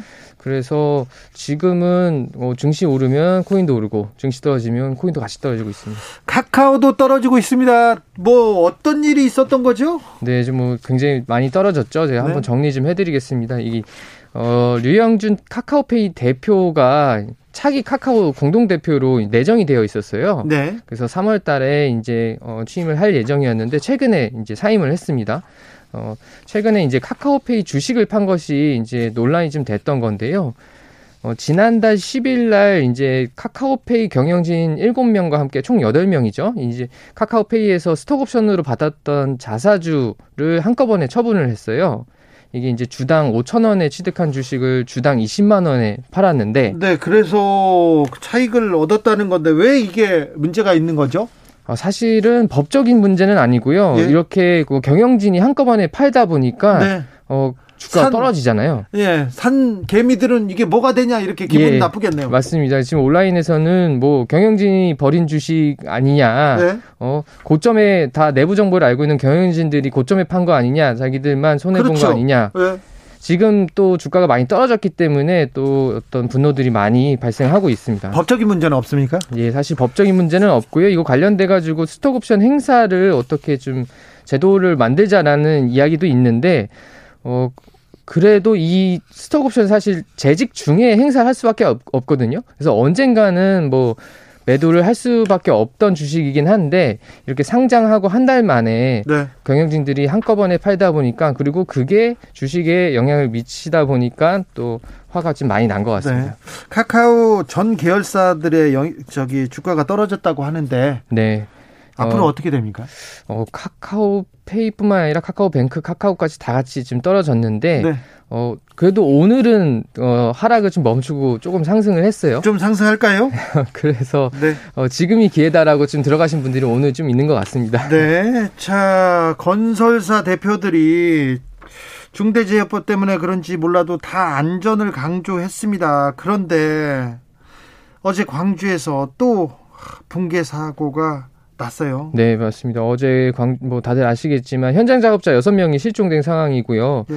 어, 근데 이 중대재해법에는 사실은 적용이 되지 않아요. 왜냐하면 법 시행 전에 발생한 사고거든요. 아이고. 네. 네.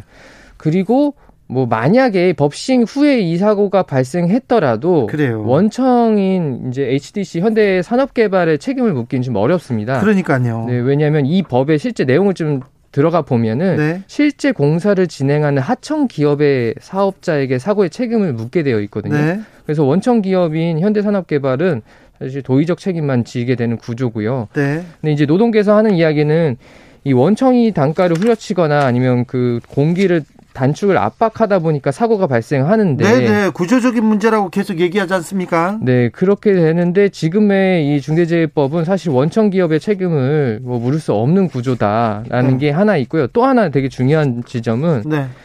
이 5인 미만의 사업장에는 이 법이 적용 대상 적용이 안 돼요. 아이고. 그리고 50인 미만의 사업장은 올해가 아니라 2년 후인 2024년부터 적용이 되니까 네.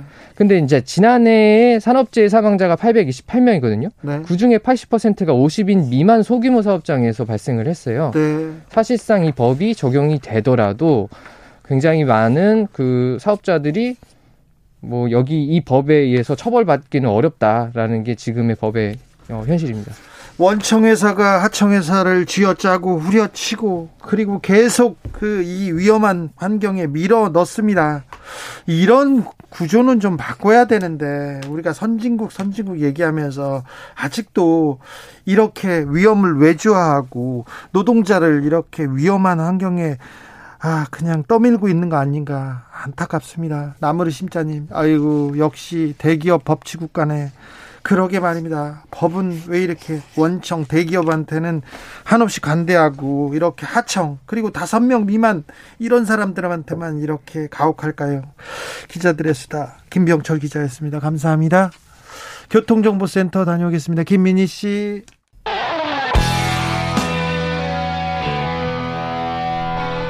스치기만 해도 똑똑해진다. 드라이브 스루 시사 주진우 라이브.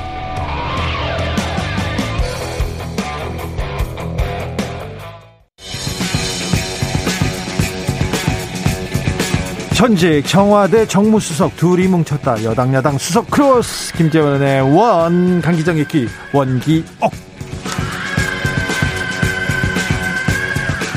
냉철하고 확실한 분석입니다. 주진우 라이브 특급 조합 강기전 강기정 전 청와대 정무수석 어서 오세요. 네, 오랜만입니다. 안녕하세요. 김재원 국민의힘 최고위원 어서 오십시오. 네, 안녕하세요. 네. 다소곳하게 오늘도. 네. 강기정 수석님은 지난주에 광주에 계시더라고요. 조선대에 계시더라고요. 네, 우리 이재명 후보의 광주 방문이 있어서요. 그때 이제 통합 이낙연 위원장하고 통합 행사를 해서 거기 행사에 호남 총괄 특보단장 자격으로 네. 어, 참여하게 돼서 내친 김에 광주, 담양, 곡성까지 이재명 후보 함께 했습니다. 그리고 빈소에도 계셨죠? 어, 지난번에는 이제 배은심, 우리 이한열 열사 어머니 배은심 여사 의 상주 역할을 우상호 우리 의원님하고 상주 역할을 자청해서 하고 있었습니다. 네. 3일 동안. 제가 그 사, 사진하고 다 봤는데 네. 이재명 후보보다는 우리 강기정 수석이 호남에서 훨씬 인기가 좋던데요. 아, 열심히 제가 살고 있습니다. 아, 그래요. 근데 그걸 그렇게 대선 후보와 비교하면 제가 29석을 찾아야 될까요? 아, 그러면 다시 이재명 후보는 인기가 아예 없는데 우리 강기정 수석은 그래도 지역에서는 아주 인기가 좋은 것 같아요. 아니 저한테 지금 무슨 이야기를 듣고 싶습니까? 네. 아, 인기가 아예 없다는 거는 또 어떤 또 근거죠? 아, 저 윤석열 후보자 지지자들한테는 인기가 없다. 아, 예, 알겠습니다. 네, 그것까지 좋죠. 몰랐어요. 그렇게 네. 이야기하지. 아니 잘못되면 우리 또 네. 우리 또 강기정 수석이 또 후보한테 또 네. 밉상 받을까봐 제가 그렇죠. 잠시 큰일 나죠. 태세 전환했습니다. 네. 강기정 수석님, 네. 광주에서 안타까운 사고 소식이 또 들려왔습니다. 좀 이런 아파트 붕괴 이런 거 예견된 인재 이건 좀 없애주세요. 반복된 사고는 사고가 아니라 인재다 이런 이야기를 하지 않습니까? 네. 지금 부실공사인데 광주가 아파트가 80%가 넘어요. 예, 왜 엄청난 아파트 수비돼 있는데 지금도 광주에 곳곳에 아파트를 짓고 있는데 6개월 전에 사고가 또 반복되어서 네. 그때는 철거 과정의 사고니까 만 분의 일, 천만 분의 일 변명이라도 하는데 이번에는 몇- 완전 저 아파트 5월에 이 아파트 지금 들어가야 될 일인데 여기에 네. 사고가 난 거예요. 그 이게 다 광주시청에서 관리를 해야 되잖아요. 안전관리뿐만 아니라 네. 그죠? 네. 사고 사고가 없도록 해야 될 지자체에서 아니라 면밀하게 해야죠. 예, 이거는 정말 광주시장이 책임지고 사퇴해야 된다고 봐요. 사태까지요? 예, 광주시장이 지금 뭘 하고 있는 건지 한 번도 아니고 어, 몇 번씩 이렇게 지금 저 이런 사고가 일어나는 데다가 사고 관련자는 또 비슷한 동일인 아닌가요? 그러니까 동일 회사입니다. 똑같은 동일 회사 회사잖아요. 아이파크. 예, 예. 이 광주광역시장 빨리 사퇴시키세요. 그리고 그 다음은 제가 말씀 못 네, 드릴게요. 알겠습니다. 사고 원인도 규명을 해야 되고요. 그렇기 네. 때문에 아직 지금 그런 주장은 너무 나간 주장입니다. 알겠습니다. 뭐 같은 당이라고 그렇게 또 자꾸 두둔하세요. 알겠어요. 김재현 최고위원님은 한 주 어떻게 보내셨습니까? 아 힘들게 보냈어요. 힘들었어요? 네. 이 그래도 조금 나아지고 있지 않습니까? 네. 그래요? 이- 이제 복원력을 되찾고 있어요. 이제 네. 이저 우리가 거친 풍랑에서 배가 막 흔들리다가 네. 이제 배가 복원력을 되찾아가니까 조금씩 안정이 되고 있고 네. 어, 지지율이 다시 원상 회복하는 과정에 있어서 어, 국민들 특히 지지자들도 조금 안심을 하고 이제 우리 윤석열 후보를 중심으로 어, 앞으로 나가면 정권 교체를 이룰 수 있다. 그리고 저 어, 더 이상 집권해서는 안 되는 민주당 정권을 반드시 어, 그 이기고 우리 국민의힘 윤석열 후보가 정, 그 대선에서도 승리할 수 있다는 확신을 갖게 됐습니다. 윤석열 후보가 공약을 내놓기 시작했습니다. 비전에 네. 대해서 얘기하고 얘기하기 시작했는데 멸공 논란 요것 때문에 요것 때문에 약간 시간을 뺏긴 거 아닌가 이런 생각도 해봅니다. 강기정 수석님. 정용진 우리 부회장이 어떻게 해야 될지 저는 이해가 잘 안 돼요. 그래서 누구 말에 따르면 정용진 부회장이 관종이나 관종이라고 이야기를 할 정도로 이야기를 하던데. 근데 문제는 이제 국민의힘에서는 자꾸 조국 전 수석이라든가 우리 민주당에서 일을 키웠다 그런데 애초부터 윤석열 후보가 어떤 의도를 가지고 그 가까운 마트 놔두고 멀리 정용진 그 저 부회장 마트를 간다거나 또는 콩을 뭐 서리태를 사는데 약콩을 산다거나 또 멸치를 국물 내는 멸치를 안 사고 뭐 어, 볶음용으로 산다거나 어떤 의도가 있는 것 같아요. 멸공이라는. 근데 의도는 저는 이제 그렇다 친데 거짓말을 한 것 같거든요. 해명의 거짓말. 근데 이 거짓말이 윤석열 후보가 습관적이에요. 김재현 최고위원님. 근데 저는 이제 멸공이 뭐 그리 잘못됐는지 제가 이제 뭐 이 정용진 부회장이 쓴 글을 읽어보니까 참 감동적이더라고요. 감동이요? 감동이에요? 사과하는 사람으로서 네. 저 북한에서 미사일을 뻥뻥 쏘고 있고 그러면 투자도 안 되고 어? 그다음에 국제 금리가 올라가서 이자율도 이자도 더 내야 되고 이런 나라를 만드는 저 북한에 대해서 어 반대한다는 그런 어 그냥 뭐 단순 의사 표시 정도 했는데 그걸 멸공 그러면 반공보다 멸공 재밌잖아요. 그런데 이런 이야기만 하면 완전히 벌떼처럼 들고 일어나서 진짜 공산당 없어질까봐 걱정을 하는 건지 왜 그렇게 나서서 그냥 이게 색깔론이다 왜 이런 이야기 하느냐 왜 그러세요 도대체? 멸공 수석? 이야기에도 북한 안 없어져요. 걱정 마세요. 이저 우리 저 민주당 분들은 막 북한 조금만 잘못될까봐 그냥 경기 일으키시는 것 같아요. 지금 이념 논쟁이나 색깔 이념 논쟁 하는 게 아니에요. 색깔 그냥 논쟁을 뭐, 뭐 재미로 보면 되는 건데. 통해서 지금 사실은 국론이 분열되고 있잖아요. 뭐가 분열돼요? 민주당이 일부에서 분열시키지. 마트에 가지 말자, 가자, 커피집 사 먹자, 세 잔 사 먹자 하면서 불필요한 논란이 일어나자요. 그러니까 정용진 씨가 또 윤석열 후보가 굳이 그 논란을 일으킨 의도가 뭐냐 이거예요. 제가 음. 한번 볼게요. 정영진 부회장은 원래 좀 재미있게 표현도 그 작년 11월부터 했어요. 아무도 문제 제기하지 않고 그냥 재밌다. 뭐 그 정도 있었는데 그것도 등장인물 관종 1호 대한민국 최고의 관종 다시는 좀 나타나지 않았으면 좋겠는 그런 위선 관종 조국 전 본부장관께서 왜 하필 그걸 가지고 또 윤석열 같다고 또 이야기를 합니까? 그래서 윤석열 선수 입장 했죠. 그래서 또, 어?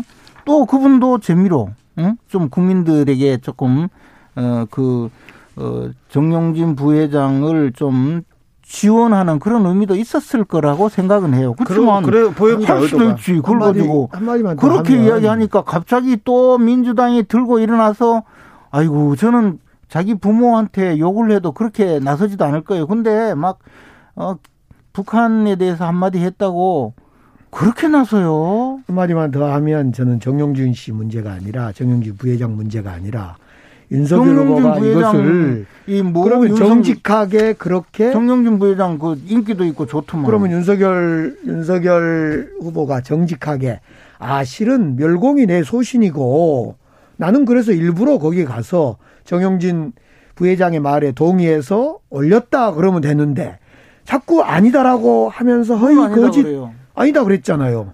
달파 멸공. 그래서 네. 그런 것들이 예전에 박근혜 수사할 때도 뭐 불구속 수사를 하려고 했는데 검찰로 넘어가서 수사가 어쨌다. 또 조국 장관에 대해서 인사권 침해할 때 대통령을 만날 주라 말아라.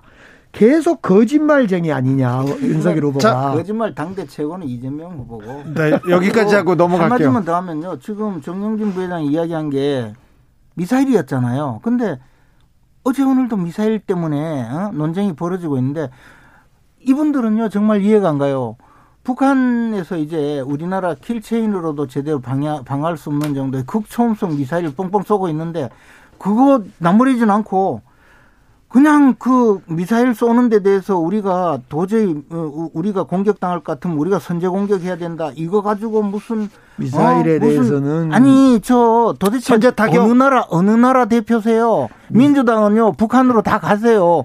북한 그렇게 두둔하려고 미사일에 대해서는 또 미사일 쏘는 북한을 좀 두둔 저 정부의 나무래라고요. NSC가 대응을 그때 그때 잘하고 있고요. 잘하긴 뭘 잘해. 그렇게 전쟁 일으키고 싶으면 대한민국이 그렇게 전쟁의 구덩이로 빠지게 들면 어떻게 합니까? 무슨 전쟁을 일으켜요? 지금 우리 정부 북한이 들어와서 북한이 미사일을 쏘게. 되었을 때는 우리가 선제 타격하자는 거지. 아이고 그걸 그렇게 믿는 사람이 어디 있습니까? 또 국제 사회에서 북한의 선제 타격이란 것은 미사일 쏠 준비하면 지금요. 전쟁 일으키겠다는 지금요 거죠. 국제사회 이야기하는데 정무서까지 하셨으니까 북한의 이 평화 파괴 행위, 유엔 제재 금지, 유엔 제재 위반 행위 때문에 전 세계적으로 북한이 제재를 받고 있어요. 아무것도 못하게 제재를 하는 이유가 뭔지 압니까?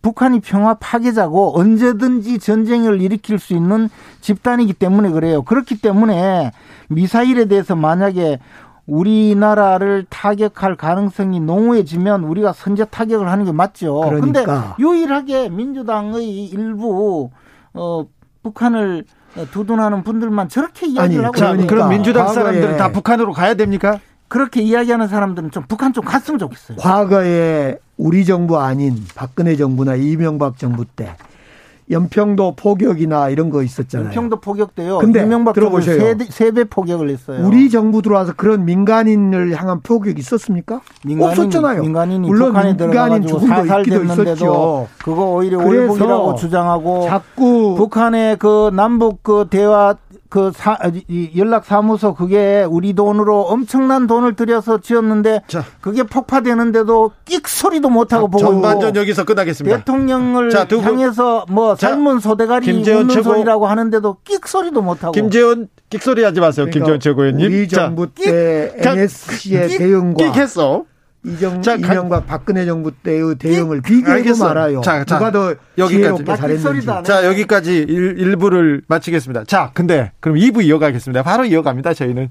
그러면요, 국민의힘은 북한을 좀 혼내줘야 됩니까? 혼내줘야 할 대상으로 보니까 군사적 긴장이 좀 강화되면 정치, 사회, 경제, 아, 이거 좋을 건 없지 않습니까? 아니, 지금 긴장을 그 하자는 것이 아니고 네. 북- 북한이 이번에 쏜이 극초음속 미사일은 사실은 이게 워낙 속도가 빨라서 네. 우리가 어, 사드나 또는 패트리어트 방어 체계로도 이게 쉽게 어? 또 지난번에 이스테르 칸데른가 뭐 그런 미사일에 대해서 우리가 대륙간 탄도탄? 예, 쉽게 네. 이게 어, 막을 수가 없다. 그 정도로 위험하다라는 이야기죠. 그런데 북한이 왜 저런 무기를 계속 개발하겠어요? 그럼 우리가 어, 뭐 유엔 제재든 어떻게 해서 북한을 압박을 하고 저런 무기를 개발하지 않도록 해야 되잖아요. 또 특히 핵무기 개발도 더 이상 하지 않게. 근데 이 저 문재인 정권과 민주당 그 사람들은 북한을 건드리지 말라는 거예요. 북한은 아니 그럼 북한은 계속 국민의힘은 어떻게 됩니까? 방안을 내놔보세요. 항상 우리가 했잖아요. 상호주의. 응? 그, 저, 상대가 이런 무기를 개발하면 우리도 같이 개발하고. 아니, 개발하죠. 예, 당연히. 그렇게 해서 우리가 방어 체계를 구축해서 그리고 북한에 대한 확실한 제재. 근데 민주당은요. 지난번에 우리가 백신이 제대로 공급도 되지 않을 때도 북한에 백신 갖다 준다고 설치고 북한에 뭘 갖다 줘야 되고 퍼줘야 되고 전전긍긍 애걸 복걸 진짜 북한이요. 대통령한테 머저리라고 해도 끽소리도 그러니까. 못하는 분들이 자, 강기정 최고위원님 보고 있으면 자존심 상했어요. 아, 알았어요. 잠깐만. 아유 정말 남북 참. 관계나 국제 관계, 남북 관계에서 얻은 게 뭐 있어요? 남북 관계나 잠시만요. 대, 저 대외 제발 자존심 상해서 못 살겠어요. 감정적 대응으로 되냐 이거예요. 무슨 감정적 대응이에요? 봐보세요. 되는 것도 없으면서. 우리는 지금 열심히 북한에 대응해서 개발도 하고 NSC에서 대응도 하고 평화가 곧 최고의 방어예요. 무슨 평화가 아니 방어야. 봐보세요. 증거가 우리 문재인 정부 때 연평도 포격 같이 민간인을 향한 포격 있었냐고. 오히려 박근혜 설설 귀고 그러면- 맨날 맨날 저 시키는 대로 아니 그러면 이명박. 이명박 정부 박근혜 정부 때 그 연평도 포격이나 민간인 막 미사일 쏘고 날라오고 네. 다치고 이걸 어떻게 설명할 거예요? 우리가 그때 우리 세- 정부에는 그런 세- 일은 없잖아요. 세 배를 포격했어요. 아니 우리 정부가 얻기는 뭐가 없어요. 아니 우리 정부가 두 가지가 있잖아요. 하나는 그 어떤 공무원 넘어가다가 화형 당했다는 것 하나하고 네. 김황자 씨 뭐 사건이 있긴 왕자 씨 있었는데 사건은 아니 이명박 대통령 우리가 미사일로 포격당하고 이거 박근혜 이명박 정부지 우리 정부냐 이거예요. 그동안에 그래서 북한은요. 우리 그동안에 정부는 훨씬 개발하고 우리 정부도 가끔씩 미사일 개발 쏘잖아요. 아니 자, 북한이 문재인 정권에 그 한 거는 뭐였습니까? 저 우리나라에서 개성에 세워놓은 남북 연락 사무소 그런 건물 폭파하고 사고로 또, 또 여기서 안 설설. 기고 시키는 대로 다 하는데 뭐 자, 하려고 여기에 여기서 남북 문제, 북핵 문제, 한반도 평화 문제는 매우 중요한 문제이기 때문에 후보자들끼리 치열하게 토론 좀 하도록 이게 남겨두고 네. 저희는 넘어가겠습니다. 그리고 아까 박 왕자 씨 피격 사건이었습니다. 넘어가겠습니다. 이제 자 그래서 이제 서서히 균형을 잡고 앞으로 나아간다. 김재원 최고위원님이 말씀하셨는데 안철수 후보는 어떻게 됩니까? 단일화는 어떻게 되는 겁니까? 안철수 후보는 사실 지금까지 뭐 아무것도 하지 않고 팔짱 끼고 있었죠. 말하자면 뭐 어, 감나무 밑에서 입 벌리고 감 떨어지기 기다렸는데 네. 우리 당이 내부 총질하고 분란 일으키다가 감이 떨어졌습니다. 실제로 감이 좀 떨어졌죠. 네. 그래서 지금 마치 뭐 안철수 후보가 지지율이 좋고 이렇게 이야기하는데 사실은 어, 그것은 이제 우리 후보가 지금처럼 어, 제대로 국민들께 신뢰를 더 얻어가고 하면 자연스럽게 어, 모일 수 있는 그런 지지라고 보여져요. 그래서 어, 제가 뭐 여러 가지 비유도 많이 했지만 안철수 후보에게 가 있는 지지율이라는 것은 안철수 후보가 자력으로 얻어낸 지지가 아니기 때문에 큰 의미는 없다고 봐요. 그리고 안철수 후보가 지금보다 더 이상의 지지를 얻기는 한계가 많을 거라고 봅니다. 그리고 우리 그 윤석열 후보가 지금 벌써 어 내부 전열 정비만 해도 이재명 후보를 앞서는 여론조사가 쭉 나오고 있잖아요. 저희들 저희들 자체 조사도 많이 앞서고 있어요. 그래서 이 문제는 곧 어, 당초에 10% 이상 앞서가던 그런 어 여론조사 지지율이 어, 곧 등장할 거라고. 김재현 최고는 지금 윤석열 후보가 이재명 후보를 따라잡았다고 생각하십니까? 따라잡은 것이 아니고 이미 앞섰죠. 윤석열 음. 후보는 그러면 안철수 후보를 포용하지는 않습니까? 단일화나 이런 건 안 하는 거예요? 포용 단일화의 문제가 아니고 음. 지금은 음. 지금은 국민들께 윤, 음. 윤석열 후보가 이제 겨우 음. 어왜 어, 그러니까 처음에 그 검찰총장으로 있다가 정치권의 부름을 받고 대통령 후보로서 등장하게 될 당시의 그 국민적인 여망이 있잖아요. 그 여망에 부응하는 어, 자신의 어, 앞으로 자신의 모습이 어떨지, 자신이 어떻게 대한민국을 이끌어갈지 포부와 그 미래 청 사진을 보여주고 있는 단계거든요. 그렇게 해서 국민들은 신뢰를 얻는 것이 중요하지. 지금 벌써 뭐 단일화 이야기하거나 안철수 후보와의 연대를 이야기하면 국민들께 예의도 아니고 그런 정치 게임에 빠지면 안 근데 돼요. 제가 볼 때는 안철수 후보가 이렇게 일정 지지율을 얻고 있을 때 윤석열 후보는 단일화든지 뭐 공동정부이든 제안을 해야지 그나마 안철수 후보가 응할 거고 지금 윤석열 후보는 지금 공동정부나 단일화를 주장한 순간 안철수 후보한테 뺏길 수도 있는 가능성이 있다 생각이 후보 교체의 가능성도 있다 그래서 이걸 꺼내질 않고 있는데 제가 볼 때는요. 이제 윤석열 후보가 조금 지지율이 올라가고 안철수 후보가 떨어진다고 하면 그때는 이제 안철수 후보는 그 윤석열 후보가 같이 안 할 거예요. 그런 네. 점에서 뭐 지금 윤, 윤석열 후보가 안 하면 저희들이 넓은 의미에서 다른 후보까지 모두 모아서 공동정부 이런 걸 던지는 것이 나는 저로의 기회가 오겠다 어, 싶은데. 어, 민주당이요? 그래서 음. 그거는 지난번에 이미 음. 저 방안이 나왔잖아요. 안철수 대통령, 이재명 국무총리면 된다는 거 아닙니까? 그렇게 하세요. 아니, 문제는 저는 이제 여기서 한번 듣고 싶은 거 윤석, 윤석열 후보가 안철수 후보를 어떻게 생각하는가 한번 듣고 싶어요, 진짜. 별로 지금은 안철수 후보 너무 감나무 밑에 입만 벌리고 계속 있어라. 감은 떨어지지 않을 거다. 좀 떨어졌던 감 이제 하나 집어 먹었으면 이제 집에 가라 이러고 있는 거 아니에요 지금? 에이 그거 아니죠. 안철수 후보도 훌륭한 분인데 그 정권 교체를 위해서 함께 가야 될 분인데 지금 우리가 지금껏 가만히 단일화, 있었다고 해놓고 단일화 이야기하고 이렇게 네. 해서는 안 되죠. 아니 인내심이 대단하잖아요. 아. 선거 때마다 나오시는 네. 그 그 분이니까 그리고 어쨌든 처음에 선거에 나온다고 했을 때는 서울시장 보궐선거 때도 안 나온다고 하다가 선거에 또 나왔으니까 그 끈기와 집념은 대단한 분이죠. 근데 안철수 후보 입장에서는 지난번 서울시장 때 김종인 당시에 비대위원장입니까? 비대위원장이 안철수 후보를 말라 죽였잖아요. 단일화를 뒤로 미루고 미루고 하다가 그냥 오세훈 후보가 지지율이 뜨니까 안철수 집에가 철수해 이랬는데 지금 이준석 후보가 혹시 그런 전략을 쓰고 이준석 있자, 대표 아 이준석 대표가 이준석 대표께서는 그냥 안철수 네. 후보와 뭐 단일화 연대는 아예 없다는 거고 뭐 그러니까 뭐 미, 미루고 하는 게 아니에요. 그냥 없, 없는 거고. 그런데 저는 뭐 그런 전술을 지금 또 쓰고 있는 것 같아요. 그때 뭐 느낌이. 뭐 전술이 아니고 네. 지금은 사정이 전혀 다르고. 네. 국민의힘에서는 그러니까 안철수 후보가 나오더라도 완주해도 우리가 이긴다 이런 생각이 있습니다. 아니, 당연히 그렇게 해야 되고 또 그런 저 생각으로 가야 되고요. 그게 음. 맞고 그리고 단일화라는 것으로 넘어갈 수 있는 모든 길은 차단하고 불살라 버리고 앞으로만 가고 있습니다. 음. 그러면 뭐 저희들이 넓은 의미의 그 공동 정부를 만드는 안철수 대통령 이재명 국무총리 한번 해보시죠. 뭐. 0290님 자책골도 골입니다. 안철수의 지지율 상승 폄훼하지 마세요. 얘기하는데 전혀 폄훼하는 게 아니고요. 저는 그냥 실상을 말씀드리는 겁니다. 네, 알겠습니다. 하나만 물어볼게요. 이번 주에 이번 주 말까지 다음 주 이 시간까지 어떤 이슈가 가장 뜨거워질까요? 아니 이재명 후보 근처에 있는 분은 이재명 후보를 비판하거나 공격하거나 이재명 후보의 비리를 알고 있는 분들이 자꾸 돌아가시고 있거든요.